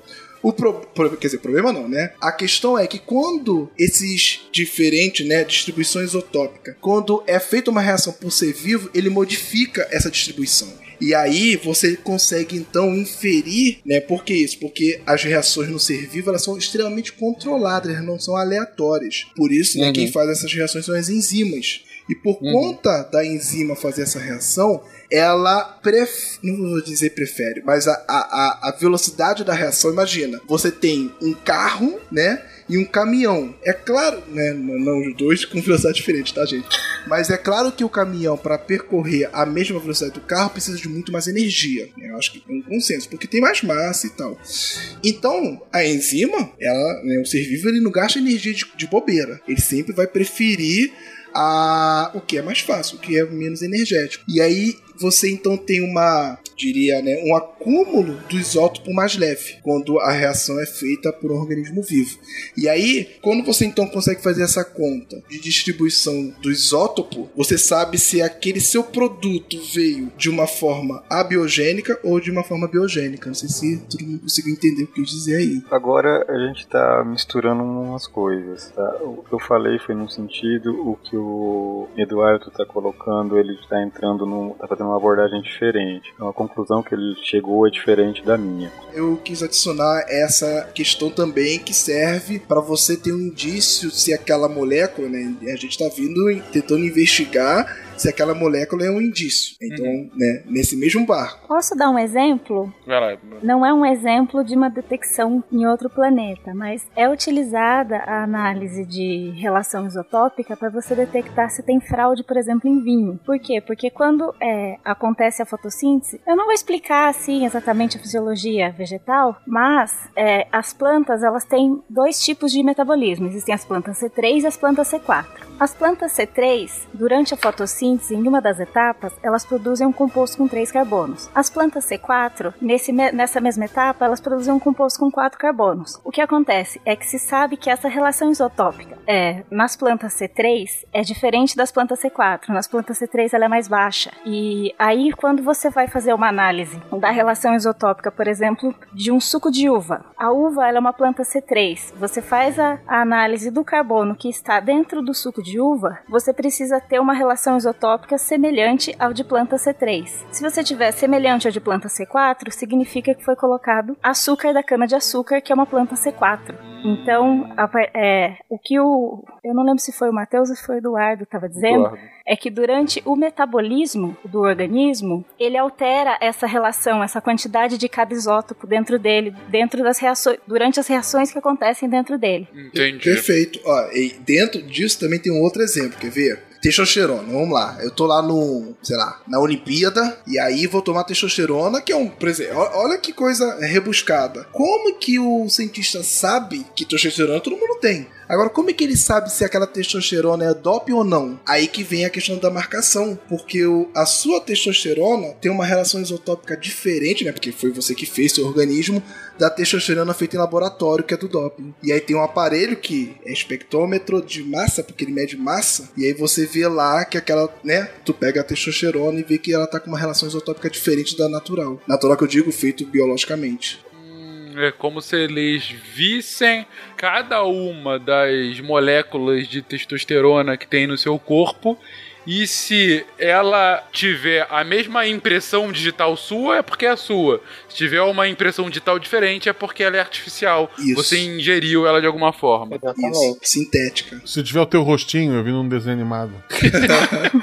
Peraí, tem que ser um rostinho bombado, né? Um Isso. rostinho com, com músculo, assim. Sendo talvez mais técnico ainda, né? O Eduardo citou a espectrometria de massas. É, é justamente essa diferença é feita pela massa atômica da molécula. Por causa daquela questão que eu mencionei antes da massa dos isótopos, né? A massa vai ser diferente da testosterona fabricada, sintetizada pelo nosso organismo e da testosterona fabricada artificialmente. Se o isótopo for diferente, a massa vai ser diferente. E com a tecnologia, com o desenvolvimento da ciência, nós conseguimos desenvolver uma técnica capaz de detectar essa diferença na massa da molécula. Então é isso que faz a diferenciação. Peraí, Matheus. É, não, é, não é na massa da molécula, é na razão dos isótopos. A massa é a mesma. Isso, isso. É, é, assim, mais ou menos, tá? 100 bolinhas. As duas testosterona vão ter 100 bolinhas. A diferença é o quê? Que a testosterona natural, né, biológica, tem, sei lá, 90 bolinhas azuis e 30 vermelhas. E a sintética vai ter 50 bolinhas azuis e 50 vermelhas. Então você consegue ver essa diferença. Isso, foi na razão isotópica, não é na massa. É isso. Isso, isso. Uhum, entendi.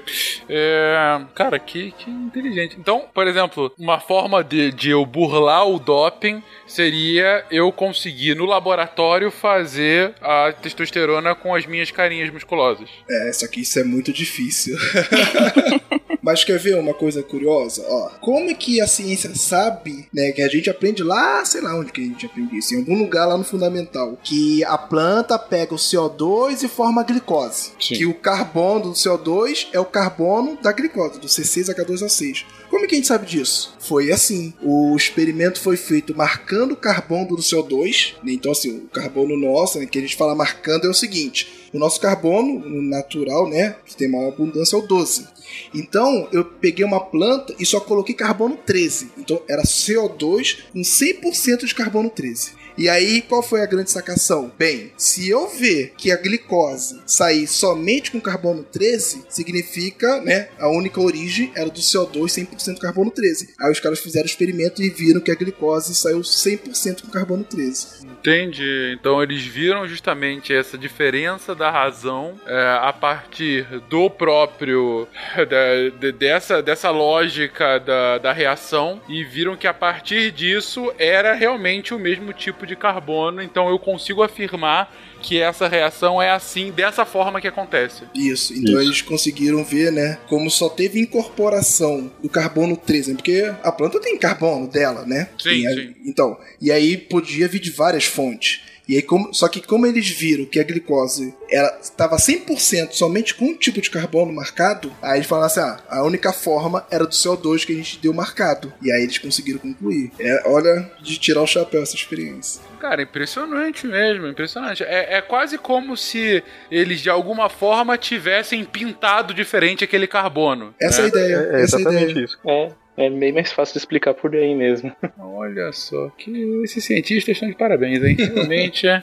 Eles não, não, eles não ganham essa fortuna que vocês ganham à toa, né, gente? Vai levar a gente a algum lugar essa tal de ciência. É, eu acho que sim. Tem, tem, futuro, tem futuro. Mas alguma coisa que eu tô querendo entender a relação, agora eu entendi a lógica de, de ver os isótopos pra gente ver uh, pra gente ver a, a, enfim, como que de fato a, a, idade do organismo, né, de um organismo específico, ou uh, essa impressão digital única do organismo, mas é, esses isótopos vão servir inclusive na hora de uso de um espectrômetro também, é, uh, isótopos diferentes vão ter sombras diferentes na luz, pelo menos, é, por exemplo, ou não? A questão é que não, não tem um isótopo. É naturalmente, né, que eu digo assim, é, na natureza, no cosmos, na Terra, você não tem um tipo de isótopo. O que, que eu quero dizer com isso? Por exemplo, CO2, né? Gás do efeito estufa. Ali você tem uma distribuição de todos os tipos de isótopos. Né? Claro que tem um, o abundante. Então, quando você tira uma, é, um infravermelho, que é um tipo de, de medição, você não vê o isótopo tá? Você vê. É porque assim, tem vários tipos de técnicas. Né? Para você ver o isótopo, é uma técnica específica que é o espectrômetro de massa.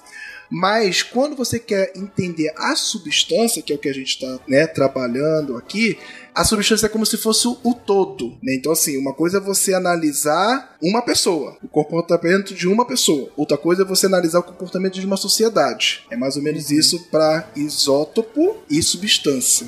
Então, é, quando a gente né, quer entender a substância, detectar a substância, aí o isótopo não entra. Ele só vai entrar se você ver assim, beleza, eu sei que tem o CO2. Agora, esse CO2 aí que tem o isótopo, será que a distribuição né, dos carbono 12 e 13 estão de forma natural ou está de forma artificial, no sentido de artificial foi feito por uma vida? Aí você vai faz uso de uma outra técnica. Não sei se vocês entenderam a diferença. Não, entendi. Eu tô, eu tô querendo que você chegue, ok, mas qual é essa outra técnica? É o espectrômetro de massa. Ah, o espectrômetro de massa, então, que vai ver esse. Isso. Entendi. Então você detecta o seu 2 e depois você faz a outra análise. Depois você faz, ok, já vi que você tem aquela substância aí, agora eu quero ver se nessa população dessa substância, qual é a proporção daquele isótopo específico. Ah, perfeito. E, e a partir daquele isótopo dessa proporção, eu consigo ter a dimensão, por exemplo, de quanto tempo atrás pode ter havido a vida num planeta? Hum. Com outros elementos, mas digamos que fosse só esse único indicador possível. Digamos que a quantidade de. Uh, sei lá, de, de, de, carbono, já que a gente tá falando isso, fosse o único indicador de tem vida não tem vida. E aí eu vejo que eu tenho metade da proporção do de, dessa de, de carbono que eu deveria ter se a vida tivesse existindo naquele momento. Mas eu ainda consigo ver é, carbono em proporção suficiente suficiente, metade do que seria. Logo, eu poderia auferir que isso é porque há, há 5 mil e poucos anos deveria ter a vida, vida ali? Não, se você já constatou que tem vida, já, já ganhou o prêmio Nobel. Ah, aí, a parte de quanto tempo atrás, isso foi só a cereja do A bolo. questão é a seguinte, é, eu, eu não sei, eu acho que pelo que eu conversei com o Matheus e o Eduardo previamente, eu não tenho dados, eu não tenho certeza se a distribuição isotópica que a gente tem aqui é a mesma em todo o universo. Ah, entendi. Então talvez isso não, não seja um É. depara assim A gente imediato. já trocou algumas figurinhas nesse sentido e a gente não chegou numa resposta conclusiva. Entendi. Tá. Pode ser que em Pode algum outro tipo de atmosfera, ainda que tenha, tenha ou não vida, haja algum outro tipo de distribuição. A concentração isotópica seja diferente. Por conta de algum outro fator que não necessariamente vida. Por conta da formação do universo Da também. formação do sistema naquela Ah, região sim. tal, tem muitos fatores aí que torna difícil afirmar isso dessa forma. Entendi, entendi. Então, mas nesse sentido da nossa, como indicador de vida, qual seria. Assim, eu tô achando super interessante ver essa construção, mas para esse cast como ma- marcador químico de vida, os isótopos vão ter qual utilidade especificamente então? Ele vai se você tiver uma distribuição, né? Aí, como o Yuri trouxe, a gente acredita, né? Baseado com os dados da Terra, nós temos uma distribuição fixa. Exa- Hum, exatamente, tá. a gente vai ter vai ser mais um indício Isso. naquela Entendi. somatória que a gente tá fazendo. E se nessa nossa investigação aquela distribuição for muito diferente da que a gente tem aqui, é mais outro Uhum. indício. Entendi. Não, tá, tá, tá perfeito. Ainda que a gente não consiga afirmar com certeza que a distribuição isotópica por todo o universo é sempre igual, ou seja, que essa concentração de 99% de carbono 12 que a gente tem na nossa atmosfera, ela é igual para qualquer outro tipo de atmosfera parecida com a da Terra, ainda até porque tem pouquíssimos planetas que vão ter uma atmosfera parecida com a da Terra, mas além disso a gente não tem noção se isso é igual para qualquer planeta, né, em qualquer lugar do universo, porque é, isso teria que. São várias outras premissas que fogem aqui à alçada do cast. Mas, caso seja, isso pode ser mais um indício nessa nossa busca por seres verdinhos que a gente possa lamber no futuro. É, mas aí colocando essa condição de contorno, uma- um, um exoplaneta, sei lá, distante do, da sua estrela, igual a Terra, com o mesmo tamanho, aí é, Região habitável. é. Aí é muito fácil, né? É muito mais fácil a gente aproximar que Sim. a relação isotópica é muito parecida com a da Terra. Vai ser parecido. Toda vez a gente sempre voltando na mesma tecla, né? A gente espelha Sim. a Terra, o que a gente vê na Terra, pra bu- tentar explicar outros modelos. Uhum. Não, perfeito.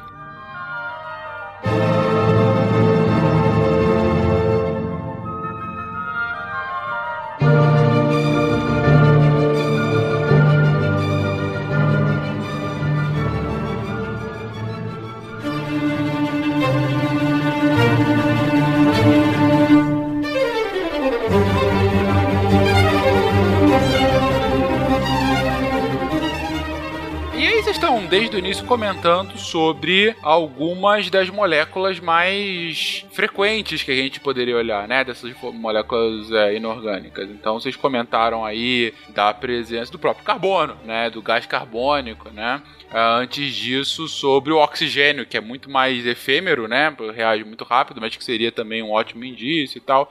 Eh, que outros, que outras moléculas como essas a gente poderia ser nossos indicadores, né, na nossa busca por, por vida fora daqui da Terra? É, e por que esses indicadores especificamente? Tem, tem um, a gente já trouxe alguns, na verdade, né, mas enfim, elaborando um pouco mais. É, aí a gente tem que ver não só né, a molécula, como eu disse antes, claro, né? Uma molécula, ela já parte, a gente já consegue trilhar um caminho. Só que nessa questão de marcadores, sempre tem que ver o conjunto, que eu quero dizer conjunto assim, uma relação. Né? Por que, que eu quero dizer isso? Por exemplo, é, Cara, eu lembro, isso aí foi, foi uma das poucas coisas que eu lembro do meu fundamental, né? Isso eu lembro até o nome do meu professor e a série que eu tava, que seria o nono ano hoje, né? Que na minha época era o oitavo. Que o meu professor falou que foi um experimento de Oparin, que ele colocou o que eles acreditavam, né? O que seria a atmosfera primordial, né? Então deveria ter só o que ali? CO2, nitrogênio e tal. E aí eles colocaram, tipo, num balão de vidro e colocaram, deram choque, né? Para mimetizar os trovões que tinham lá na atmosfera. E eles viram moléculas orgânicas. Então, assim, foi o primeiro, a primeira simulação em laboratório de você sair de moléculas extremamente simples para moléculas um pouco mais complexas.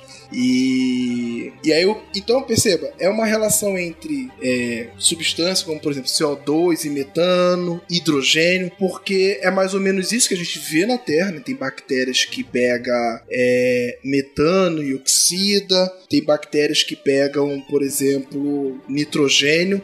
Então, a gente sempre está vendo é, esse consumo e produção. Né? Por isso que lá atrás eu tinha dito que o mais importante é a gente ver a comidinha lá do ser e o que ele vai gerar de cocôzinho. Porque é mais ou menos essa relação. Por isso que a gente nunca pode ver somente uma molécula. Tem que ver é, sempre numa. Como que eu posso dizer? Numa combinação de várias substâncias, o que está entrando e o que está saindo. Mas enfim, né? Então o que a gente tem que sempre é, partir assim do, do, do, na investigação é nunca ver uma substância é, isoladamente, e sim ah, em contexto. Então, por exemplo, é, metano, CH4, né, e, e CO2. Por que, que essas duas moléculas, essas duas substâncias são extremamente importantes? O CO2, né, acredita-se que na Terra, lá, os primeiros seres vivos, né, primordial, você não tinha oxigênio. Mas se você não tinha oxigênio e você tinha ser vivo, então, de alguma forma, os caras lá se viravam com o que tinham.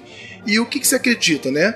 que naquela, né, nos primeiros seres vivos lá da Terra, ao invés de você ter uma atmosfera com oxigênio, você tinha uma atmosfera com hidrogênio. Como é que se sabe disso? Por, por exemplo, é, o oxigênio ele oxida as coisas, né? Por isso que o nome é oxigênio, porque ele oxida. E aí o que acontece? É, ferrugem, né? É, ele só começou a ter na Terra depois que teve oxigênio. Porque antes você não tinha ferrugem, né? O, a substância ferrugem. O que você tinha era o ferro, né? No estado mais, é, como eu posso dizer, reduzido. É, é que eu não quero usar muitos termos técnicos, mas assim, você tinha um ferro bonitinho, não tinha ferrugem. Vamos botar assim. E aí com, né, com a parte mais geológica você consegue meio que datar quando que o oxigênio surgiu, porque surgiu, né, vários óxidos depois que, né, a nossa atmosfera ficou oxidante. Mas enfim, como é que então esses, esses organismos eles sobreviviam? Ele tinha que reduzir alguém, reduzir colocar hidrogênio, tá, gente? E aí, para você colocar hidrogênio, você tem que pegar uma substância que não tem hidrogênio. No caso, o CO2. Você só tem carbono e oxigênio. E aí, essa bactéria pegava o CO2, né? Colocava ali os hidrogênios e aí gerava CH4, que é o metano, que é o pum da vaca, e água. E a partir disso, ela tirava energia, que são os elétrons aí que, que a gente tinha falado lá no início. Então, esse desequilíbrio, então perceba, se você tem uma bactéria, né, que está tirando CO2 da atmosfera, você vai observar o quê? Que você tem que ter, mais ou menos, né, é... quase não tem que ter hidrogênio em função do CO2, porque se o CO2 e o hidrogênio, substâncias estão sendo consumidos, né, então imagina, fazer bolo. Se você tá para fazer bolo, você está consumindo açúcar e farinha, uma hora o açúcar e a farinha vão acabar para você produzir o bolo. E aí você não vai mais identificar nem açúcar nem a farinha naquela região. Só que aí o que, que acontece? Curiosamente, se você for fazer né, é, as datações lá, você vai verificar que você tinha muito CO2 e metano naquela situação daquela terra primitiva, o que indicava aquela, né, de novo, aquela falta de equilíbrio que vem em função de algum ser vivo ali. Entendi. Então é, é um pouco na lógica de pegar. É, proxies, né? De pegar uh, uh, uh, coisas aproximadas que levaram à construção daquelas reações que podem ter levado ao desequilíbrio que a gente está vendo aí, dessa composição de diferentes elementos que a gente conseguiu identificar uh, em algum planeta. Né? Então, a partir daí, você começa a elaborar hipóteses do, do que poderia ter levado aquele desequilíbrio tão latente e essas hipóteses, em geral, associadas a algum tipo de reação anterior que era indicativo da existência de vida antes. Isso. E aí o contrário também. Por exemplo, se você tem uma atmosfera, né, que tenha muito metano, ou seja, o produto cocôzinho, CH4, e muito hidrogênio, que é o reagente, isso indica que não tem vida. Porque como que você pode estar criando o cocôzinho se a comidinha dele tem ali? Você entendeu? Não. Então vamos lá. É, a- o cocôzinho só produz se você come. Uhum. E aí você tá detectando muito Ah, cocôzinho. tá, entendi. Mas Como- com- eu entendi. Se, se já tem muito metano na atmosfera, provavelmente não tem mais é, é, o que vai gerar o metano é, lá, lá, lá no chão, né? Então. Dado que o cocô já foi, no, no caso o pum, já foi liberado, não tem o repolho que fez o pum ser, Isso, ser, ser, isso. ser gerado, né? Não deveria Porque ter. Não deveria ter. Muito provavelmente ele já foi todo processado Isso. por milhões de eras de vacas passadas e por isso está agora na atmosfera concentrada. Aí o contrário, se você tem muito repolho e muito pum, significa que essas produções não são biológicas. Por exemplo, o metano pode vir de vulcão e o hidrogênio pode vir de fotólise da água. né, já aproveitar esse gancho do Eduardo aí, e também nós podemos trazer a questão dos extremófilos, né? Que são micro-organismos diferentes do que a gente conhece como vida humana, né? Que habitam condições muito adversas que jamais a gente iria pensar. Vulcões, lagos muito ácidos ou, ou alcalinos, com pHs muito diferentes, temperaturas muito elevadas ou muito baixas. Tem hipóteses dos extremófilos estarem em outros planetas também, como a Marte, na Saturno, na Titânia, na, na Lua também, Saturno, justamente porque essas atmosferas elas são compostas por nitrogênio, metano, e isso dá condições de, de vida para esse tipo de micro-organismo, para esses tipos de extremófilos. É, antes de continuar, Matheus, essa é a sua primeira gravação aqui hoje e tudo mais, então agora essa pergunta é fundamental. Dentre os extremófilos, qual é o melhor? Come- Começou a pressão. Nossa, Essa não sei, resposta define o futuro. Você pode ser quicado Só, agora. só há uma resposta certa. mas eu gosto dos tardígrados. Muito bem, rapaz! Aí Se sim! salvou. Passou no teste. Podemos continuar a conversar aqui. Ho- Hoje eu vi, eu não sei, foi publicado recentemente um trabalho dos pesquisadores que estavam vendo é, amostras de sedimento, né? E eles voltaram no tempo, tipo, voltaram no tempo, né? Baixando as camadas sedimentares lá, tipo, 100 milhões de anos e encontraram micro-organismos lá ainda viáveis, Nossa. tá? No... Entraram no quê? Não, não. Micro-organismos ainda viáveis. Tá? Caramba. Analisando sedimentos no Pacífico, se eu não me engano. Se não me engano, foi no Pacífico, em algum oceano. Pode não ser o Pacífico. Eu tô tentando achar o artigo aqui, mas eu não consigo. É, no Pacífico Sul. Eles voltaram o que seria. Cavaram em sedimentos que seriam equivalentes a 100 vir- 101,5 milhões de anos e lá haviam ainda micro-organismos ainda viáveis. Por isso que os limites da vida realmente a gente não conhece. Uhum. Não, perfeito. É, isso aí é um ponto que o, o Pena trouxe na discussão sobre. é, no, no episódio de astrobiologia e também no recente sobre a conquista de Marte. Que é um ponto que ele estava batendo bastante na tecla, né? Que é assim, vai muito em linha com o que a gente está comentando aqui agora. É a, a vida, pelo que a gente conhece, né? Com todos aqueles ressalvas que a gente está fazendo desde o início do episódio, a vida é extremamente rara, né? Ela tem condições muito improváveis ah, de ter aparecido da mesma forma como apareceu aqui na Terra. Agora, se ela chegou a existir em algum planeta, é muito difícil que ela seja totalmente extinta, né? E é por isso que essa é uma das principais hipóteses que o Matheus trouxe aí agora da, da- da- do potencial existência de extremófilos em Marte, né? Dado que a gente sabe que Marte já teve água, né? Isso já é uma uma uma uma assunção científica com bastante rigor, né? Com, com bastante é, força embasamento é, e, e outros é, características que a gente já conhece do nosso planeta vizinho aqui, é, há uma possibilidade bastante real de num passado eh, já ter sido habitado por seres vivos, né? É, e caso isso de fato seja verdade, há uma real possibilidade de ainda da existência de extremófilos, por exemplo, dentro ah, na subsuperfície do planeta, né? Que inclusive no momento de gravação desse cast ah, vai ter um próximo, na verdade, do dia que a gente tá gravando esse cast, tá tendo o lançamento uh, da, da sonda norte-americana, né? Que tá indo para lá agora, dentre outras coisas, para verificar essa possibilidade, né? Da, da, existência de vida. Mais uma, mais experimentos nesse sentido, né? Então, é muito no caminho que vocês estão trazendo, né? De como esses organismos vão se adaptando, né? A partir de métodos evolutivos, inclusive para essas situações de limite de existência, né? A vida encontrou um meio? Olha só aqui. É, é, essa, pô, deveria ter sido a introdução de alguém aqui, porque realmente é o. Pode ser a é, minha. É, obrigado, Guaxa. Uma coisa que eu até que eu gostaria de trazer, porque pelo Diga menos aí. pra mim, né, é, eu sempre, nossa, desde que eu comecei a estudar questão de química, mas eu digo isso fundamental, né? vida. Eu nunca entendi essa questão de obter energia. Eu ficava assim, nossa, que energia? Energia elétrica? Mas como assim? A gente come para obter energia. E um dia, né, eu consegui pelo menos na minha cabeça fazer sentido, né? Por que, que os seres vivos eles precisam dessas reações químicas? Né? Eu acho que foi quando eu aprendi química que eu entendi, na verdade. É, curiosamente, a, a, analogia que eu faço é mais ou menos o seguinte: a gente precisa fazer essas reações químicas meio que para criar como se fosse uma represa dentro das células. Em que sentido, né?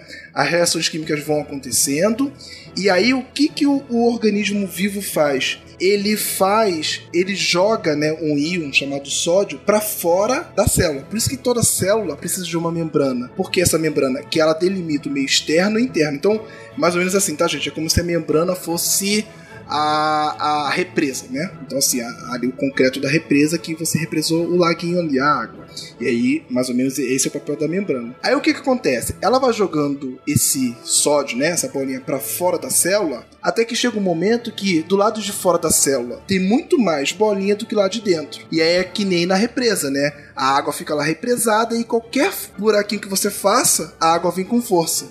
E aí é nessa, né, a reação química que do metabolismo faz, é isso. Joga para fora para que quando você, né, tem uma membrana ali, né, entre a membrana é como se fosse a comporta da, da, da represa quando essa água entra, né, no caso o íon entra, ela produz, né, que produz não, ela gira ali uma mais ou menos como se fosse a, a, o radiadorzinho ali, o alternador, né? Ela gira e armazena essa energia numa molécula que a gente já conhece, que é o ATP. Então, assim, vamos lá, antes de, eu prosseguir, todo mundo entendeu para que, que serve essa reação química? Que é para gerar o que a gente chama de gradiente osmótico. É, é uma coisa artificial. Joga o íon para fora, né? Que aí você fica do lado de fora com muito íon e do lado de dentro da célula com pouco. Porque aí, naturalmente, esse íon entra. Tu não precisa fazer uhum. força. Sim, você faz a reação química para ter aquele íon potencial para ser utilizado quando for necessário. Isso. Aí uhum. quando esse íon entra, né, gira essa, essa, esse alternador lá, que é a proteína de membrana,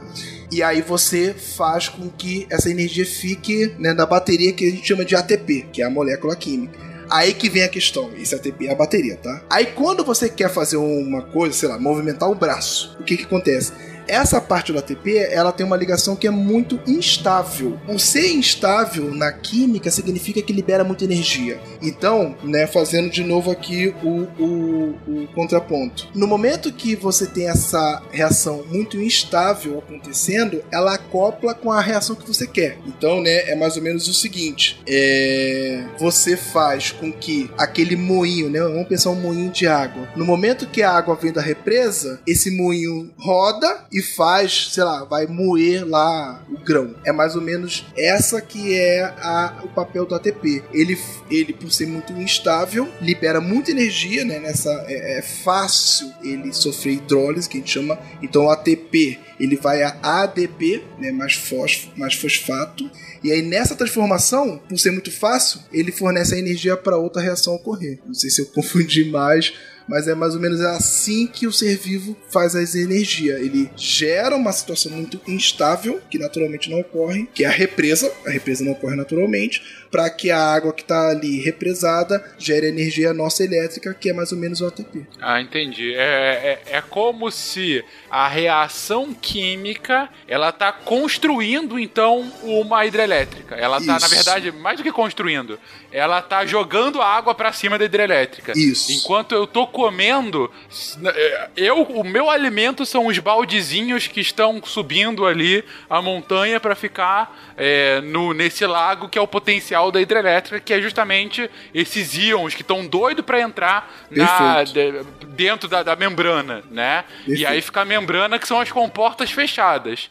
Assim que eu preciso de energia, eu, basicamente eu abro as comportas, os íons entram, a água cai, eu tenho energia, todos felizes. Isso. É, é, aí você produz ATP, isso. Isso. aí. É, e aí a produção de energia, aí eu consigo de fato produzir energia para eu fazer o que eu quiser fazer. É, só que é o processo dinâmico, né? Então tudo está ocorrendo ao mesmo tempo ali, você consome claro, energia e claro, produz, claro. mas Sim. é mais ou menos essa visão da, da, da hidrelétrica, que é, é para isso que serve a reação química. Muito bom, realmente, não, não tinha ideia, quer dizer, claro que a gente sabia que, que é para essa geração de energia. Mas essa lógica realmente de gerar um potencial e depois para entrar em equilíbrio, você desequilibra, você desequilibra para depois voltar ao equilíbrio, né? Sim, é... por isso agora talvez faça sentido aquela questão do elétron que procura descansar. É por isso. O elétron que procura descansar, exatamente. Você tá, é, é, você tá deixando o elétron acordado, está chacoalhando ele na cama e ele só quer voltar a dormir. Isso. E aí quando ele volta a dormir, ele te dá a energia que você precisa. Isso aí. Olha só, várias analogias aqui pra, pra gente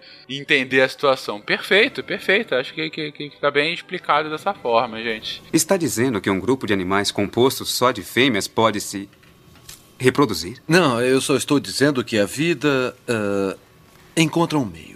Bom, e a, até agora vocês estão comentando muito sobre esses, ele, esses elementos, não, essas substâncias uh, inorgânicas, né? Que são resquícios, né? Da, da, da potencial existência de vida. Mas é possível ter um marcador químico orgânico, gente? É, como eu disse anteriormente, né? possível é. O hum. problema, assim, aí é a minha opinião. É, se você acha, né, um marcador, o que é um marcador orgânico? É uma molécula muito mais complexa. Né? Muito hum. mais complexa, assim. Primeiro já tem a dificuldade de você, de uma forma não biológica, produzir glicose. Vamos botar aqui glicose, que eu acho que é molécula né, complexa que a maioria já, já ouviu falar em algum momento da vida. Não sei 6H12 ou 6. É muito improvável de uma forma extremamente aleatória a natureza produzir. Então vamos botar nesses termos.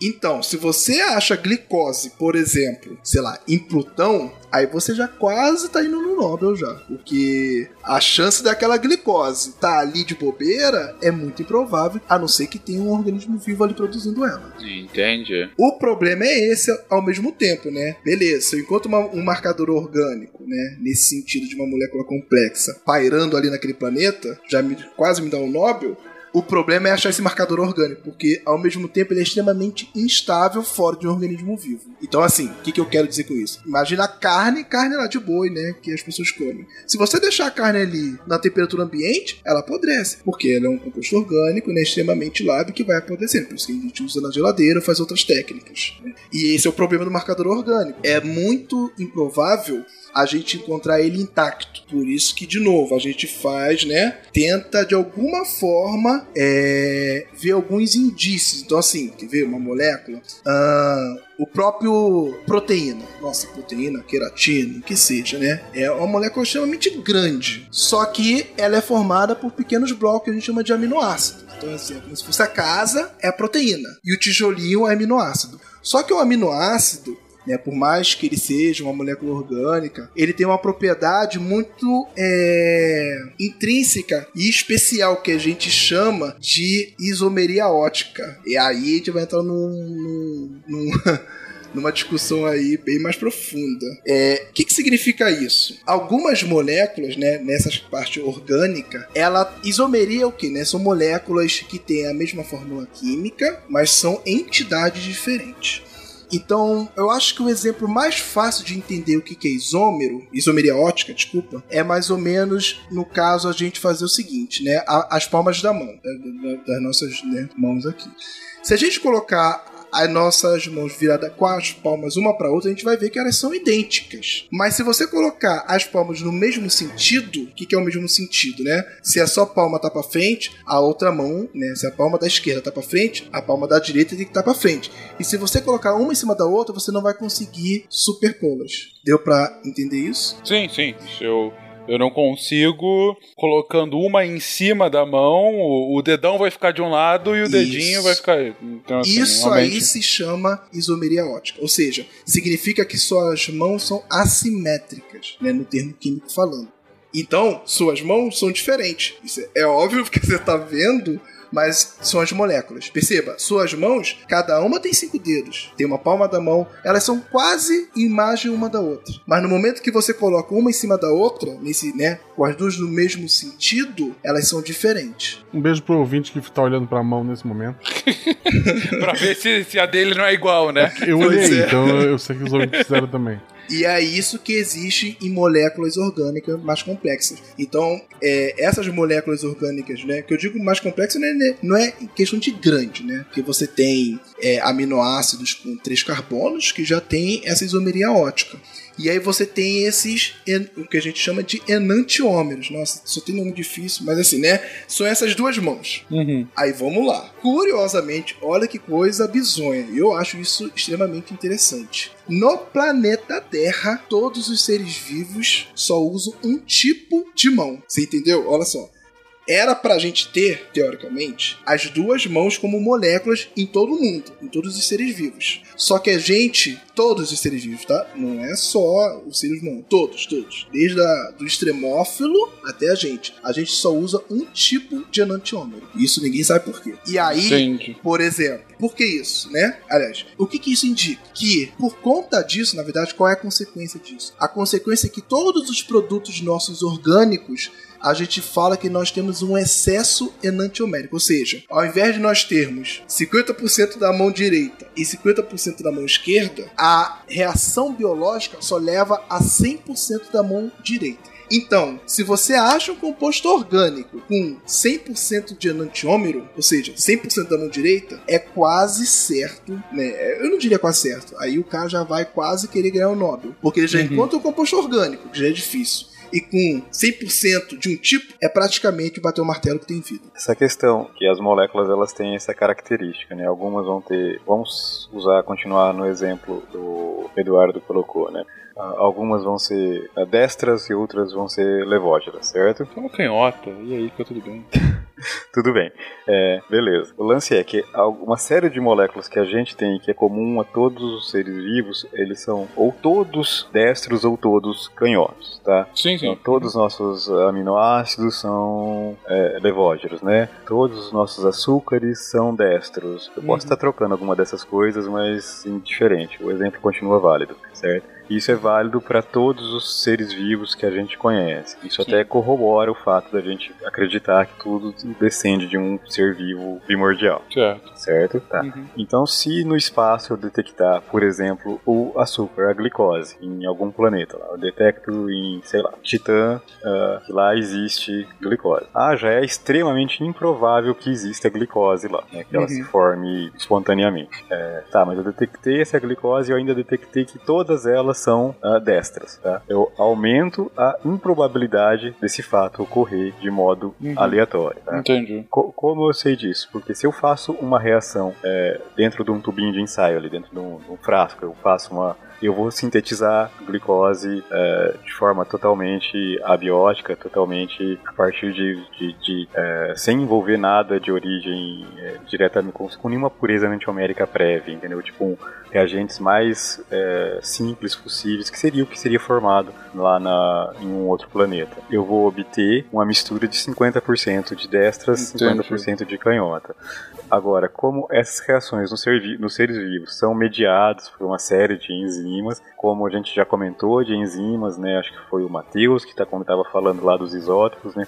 As enzimas elas levam a um mecanismo específico que forma um único, é, um único enantiômero, assim como elas ah, têm uma ah, um isótopo vai reagir mais rápido pelo meio enzimático do que o outro, é, esse meio enzimático vai levar à formação de ou destros ou canhotos e exclusivamente destros ou exclusivamente canhotos ou muito próximo do exclusivamente, tá? Por Uhum. isso que se a gente encontrar uma molécula com essa pureza enantiomérica, com esse excesso enantiomérico, né, com mais canhotos do que destros ou mais destros do que canhotos, isso é um grande indício de que isso foi produzido por uma via uh, biológica, por ter envolvido um mecanismo uhum. enzimático como a gente conhece. Ah, perfeito. Deu, deu, deu para entender bem agora, né? Dado que a gente é, pode ter, pode ser destro ou canhoto, né? E aí, não do ponto de vista literal aqui nosso, Exatamente. mas assim, as nossas, nossas moléculas, né? Podem ser formadas uh, viradas para a esquerda ou viradas para a direita, né? Vamos colocar dessa forma, né? Mas ou destro e canhotos. E que isso naturalmente aconteceria se fosse uma reação espontânea, seria 50 ou 50%, e dado que o tudo que a gente conhece aqui de ser vivo na Terra é tudo só canhoto ou só destro, é, se eu encontro uma proporção disso fora da Terra, só canhoto ou só destro, independente se for só canhoto ou só destro, muito, muito, muito provavelmente isso é uma reação controlada, baseada em alguma reação de diversos organismos, provavelmente que descenderam também uh, de um mesmo organismo primordial, tal qual a gente acredita aqui na Terra, daí todos serem do mesmo lado, né? E daí essa composição tão atípica na, é, é, nessa, nessa composição do planeta. Ou seja, mais uma. A nossa certeza aumenta ainda mais que há ou houve há pouco tempo, dado que é uma molécula orgânica, né? É, um ser vivo naquele planeta tão longe da gente. Eu posso só fazer um, um adendo? Vai lá, Matheus. Claro. É, é, como o Yuri citou aí os, os e os levógenos, né? Como é que os cientistas sabem que essa molécula ou substância ela é, ela é destrógena ou levógena? Imagina que você vai no laboratório, um cientista ele vai fazer uma reação química e vai ter uma solução, né? Ela vai colocar essa solução num potinho e ele quer saber se é destrógeno ou levógeno. Ele vai levar para um equipamento, esse equipamento vai incidir luz e essa luz é polarizada, tá? E se a luz for desviada para a direita, então quer dizer que esse composto é destrógeno. E se, ele é, se a luz é desviada para a esquerda, quer dizer que esse composto ele é levógeno. E se a luz ela não for desviada nem para um lado e nem para o outro, ela se manter na mesma trajetória, quer dizer que o, aquele substância, né, ela tem 50% do destrógeno e 50% do levógeno. Então é o que a gente chama de mistura racêmica. Uhum, perfeito. Uma dúvida, gente. Toda a matéria orgânica aqui da Terra, todos os seres vivos é, são, enfim, ou destros ou canhotos. Nem toda molécula orgânica apresenta. Não, todos os seres vivos. Não, nem, Por isso nem, que eu me nem, nem todos nem seres to vivos? Nem todas as substâncias orgânicas que compõem uh, o nosso corpo ou os seres vivos são uh, apresentam enantiomeria. Muitas têm, é, muitas apresentam esse tipo de isomeria. Uh, aí, principalmente se a gente pensar aí nas, nas moléculas, tipo, os aminoácidos que formam as proteínas, eles tirando com exceção de um, todos os outros aminoácidos têm isomeria ótica. O DNA tem isomeria ótica, os açúcares têm isomeria, mas algumas moléculas mais simples não vai ter, não terão isomeria. Uma maioria das moléculas orgânicas, então, é, vão ser ou canhotas ou destras. Essa exemplo, é a frase correta. Pensar, Exatamente. Um, um exemplo que já foi usado, o etanol, né, o álcool, ele não tem isomeria. Eu acho que talvez é, é, um outro foco se faz necessário. Toda reação química de um ser vivo é controlada. E ela é controlada por enzimas. Então, só que todas as enzimas ou é esquerda ou é direita. Não existe enzima, assim, no ser vivo não existe mistura de enzimas. Você entendeu isso? Ah, entendi. Então, dentro de um ser vivo não vai ter essa mistura, ou é para um lado ou para o outro. Isso, né? Então, assim, ok, o etanol. Mas quando você toma o etanol lá, né? bebeu, ele vai sofrer oxidação. Quem faz essa reação é a enzima. E essa enzima, ela obedece, né? Ou ela é direita ou ela é esquerda. Então, assim, por conta disso até é complicado, porque, por exemplo, o etanol não tem problema, porque o etanol, né, não tem essa questão. Mas tem substratos, então vamos supor que a enzima é direita. Não direita política, tá, gente? Mas vamos supor que a enzima é direita. Direita. A enzima votou 17. Vai, diga lá. E aí o substrato da enzima de direita tem que ser de direita também, para combinar. Aí fica todo mundo feliz ao ocorrer a reação. Se a enzima de direita pegar um substrato de, de esquerda, dá ruim. Dá reação, mas explode. E isso, tem, isso é muito problemático na área farmacêutica. Antigamente, olha, olha que eu falo antigamente, foi na década de 1950. Hein? Quando se fazia o medicamento, né? Tem alguns medicamentos que têm essas características, né, de ter esquerda e direita. Não se tinha essa preocupação. Achava assim, ah, É só o medicamento, dá isso daí. E aí o que aconteceu? Como não se tinha essa regulamentação, nem essa preocupação, uma vez né, foi feito o medicamento, talidomida até para quem quiser saber o nome, que não teve essa preocupação. Era um medicamento para enjoo. E aí as mulheres grávidas tomavam esse medicamento para atenuar o enjoo. Qual foi a consequência? Como você tinha então uma enzima de direita com um substrato de esquerda, ela dava match, combinava, só que o o resultado não era o esperado de enjoo. E aí o resultado qual foi? Formou vários bebezinhos com problemas de não ter braço nem pernas. Eduardo, é, a, o isômero destrógero era o analgésico e o levógero causava a má formação no feto. Então, Então, só que o pior é que não tem como você. Isso que depois foram ver, né? Ah, então será que se a gente administrar a, a talidomida pura vai dar certo? Hum, O problema era esse, que quando entrava no seu corpo, ela sofria reação. Então vamos supor. É, ela se convertia. Sim. E aí dava ruim de qualquer jeito, mesmo você dando ela pura. Não, mas é a questão é que tem que identificar, né? Então, o progresso da ciência ela vai ajudar a identificar a orientação dessas moléculas, mas realmente tem um problema, uma vez que algumas moléculas entram no corpo, pela ação enzimática vai produzir um isômero prioritário, né? Então, aí não tem como. Quer dizer que, só- que a molécula entra tal qual o centrão, ela vai pra direita ou pra esquerda. É basicamente essa a conclusão. Não, é, ela entrou como extrema direita e aí foi cooptada, foi pro centrão. E aí deu ruim pra todo mundo. Todo mundo foi pro Ah, Certamente você conhece um bolsonarista arrependido. Eu não sei do que você está falando, Yuri. Eu Você que também está trazendo falando de direita e esquerda de moléculas. É, talvez essa questão, né, como as moléculas dão uma sinalização errada se elas não forem do mesmo tipo, talvez isso foi até um processo de seleção entre seres vivos. Então, sei lá, vamos supor, né? O ser Ah. vivo é só de direita. E aí ele lançou molécula de esquerda pro outro, né? E aí o outro morreu, porque deu uma sinalização errada e ele ficou vivo. Entendi, entendi. Mas aí já são Então, águas muito profundas. não, é uma, uma hipótese interessante. É difícil de, de se comprovar, mas enfim. Ou então o ser vivo que tinha as duas enzimas, né? Vamos falar, nossa, eu sou adaptadão aqui, eu tenho a enzima direita e esquerda. Mas na hora ali, talvez, as reações químicas ele não conseguia controlar direito e aí dava Ele ruim também. explodia. É. e aí só ficou aqueles, né, que só tinha uma enzima só. Aham, entendi. Caraca. Ou seja, o corpo não quer que você fique. se- Você seja em cima do muro. É pra você ter uma posição política. É isso que você tá falando? Essa é a conclusão do cast de hoje, Eduardo? É isso que você tá trazendo pra gente? Mais ou menos isso aí. Mentira, gente. Por favor, não politizem mais. Estou brincando, não queiram me bater. É. Gente, cara, que conversa bacana. Realmente não imaginava que a gente ia ter uma- um- várias conversas até bastante filosóficas. Se bem que, se a gente falar de vida, a filosofia é quase inevitável, né? Mas deu pra entender muito bem sobre como esse episódio conversa brilhantemente com o episódio de astrobiologia. Gente, se você não ouviu, ouça o episódio de astrobiologia. É o episódio número. Na verdade, são dois episódios que a gente publicou. Na verdade, a gente já publicou vários episódios sobre astrobiologia. A gente já fez lá nos primórdios do SciCast o episódio.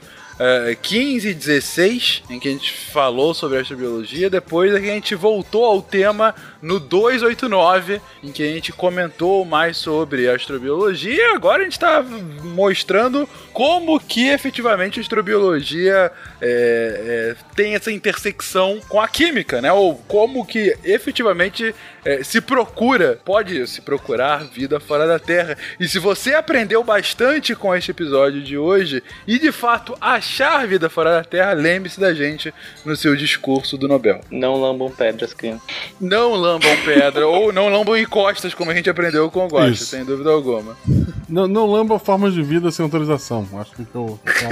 Ah, excelente, Guaxa. Eu acho que essa Ótimo. observação é mais importante, eu já encerro por aqui, eu vou retirar o que eu ia Meu falar também. Deus do céu, é isso. Eu Acho que tá bom, gente.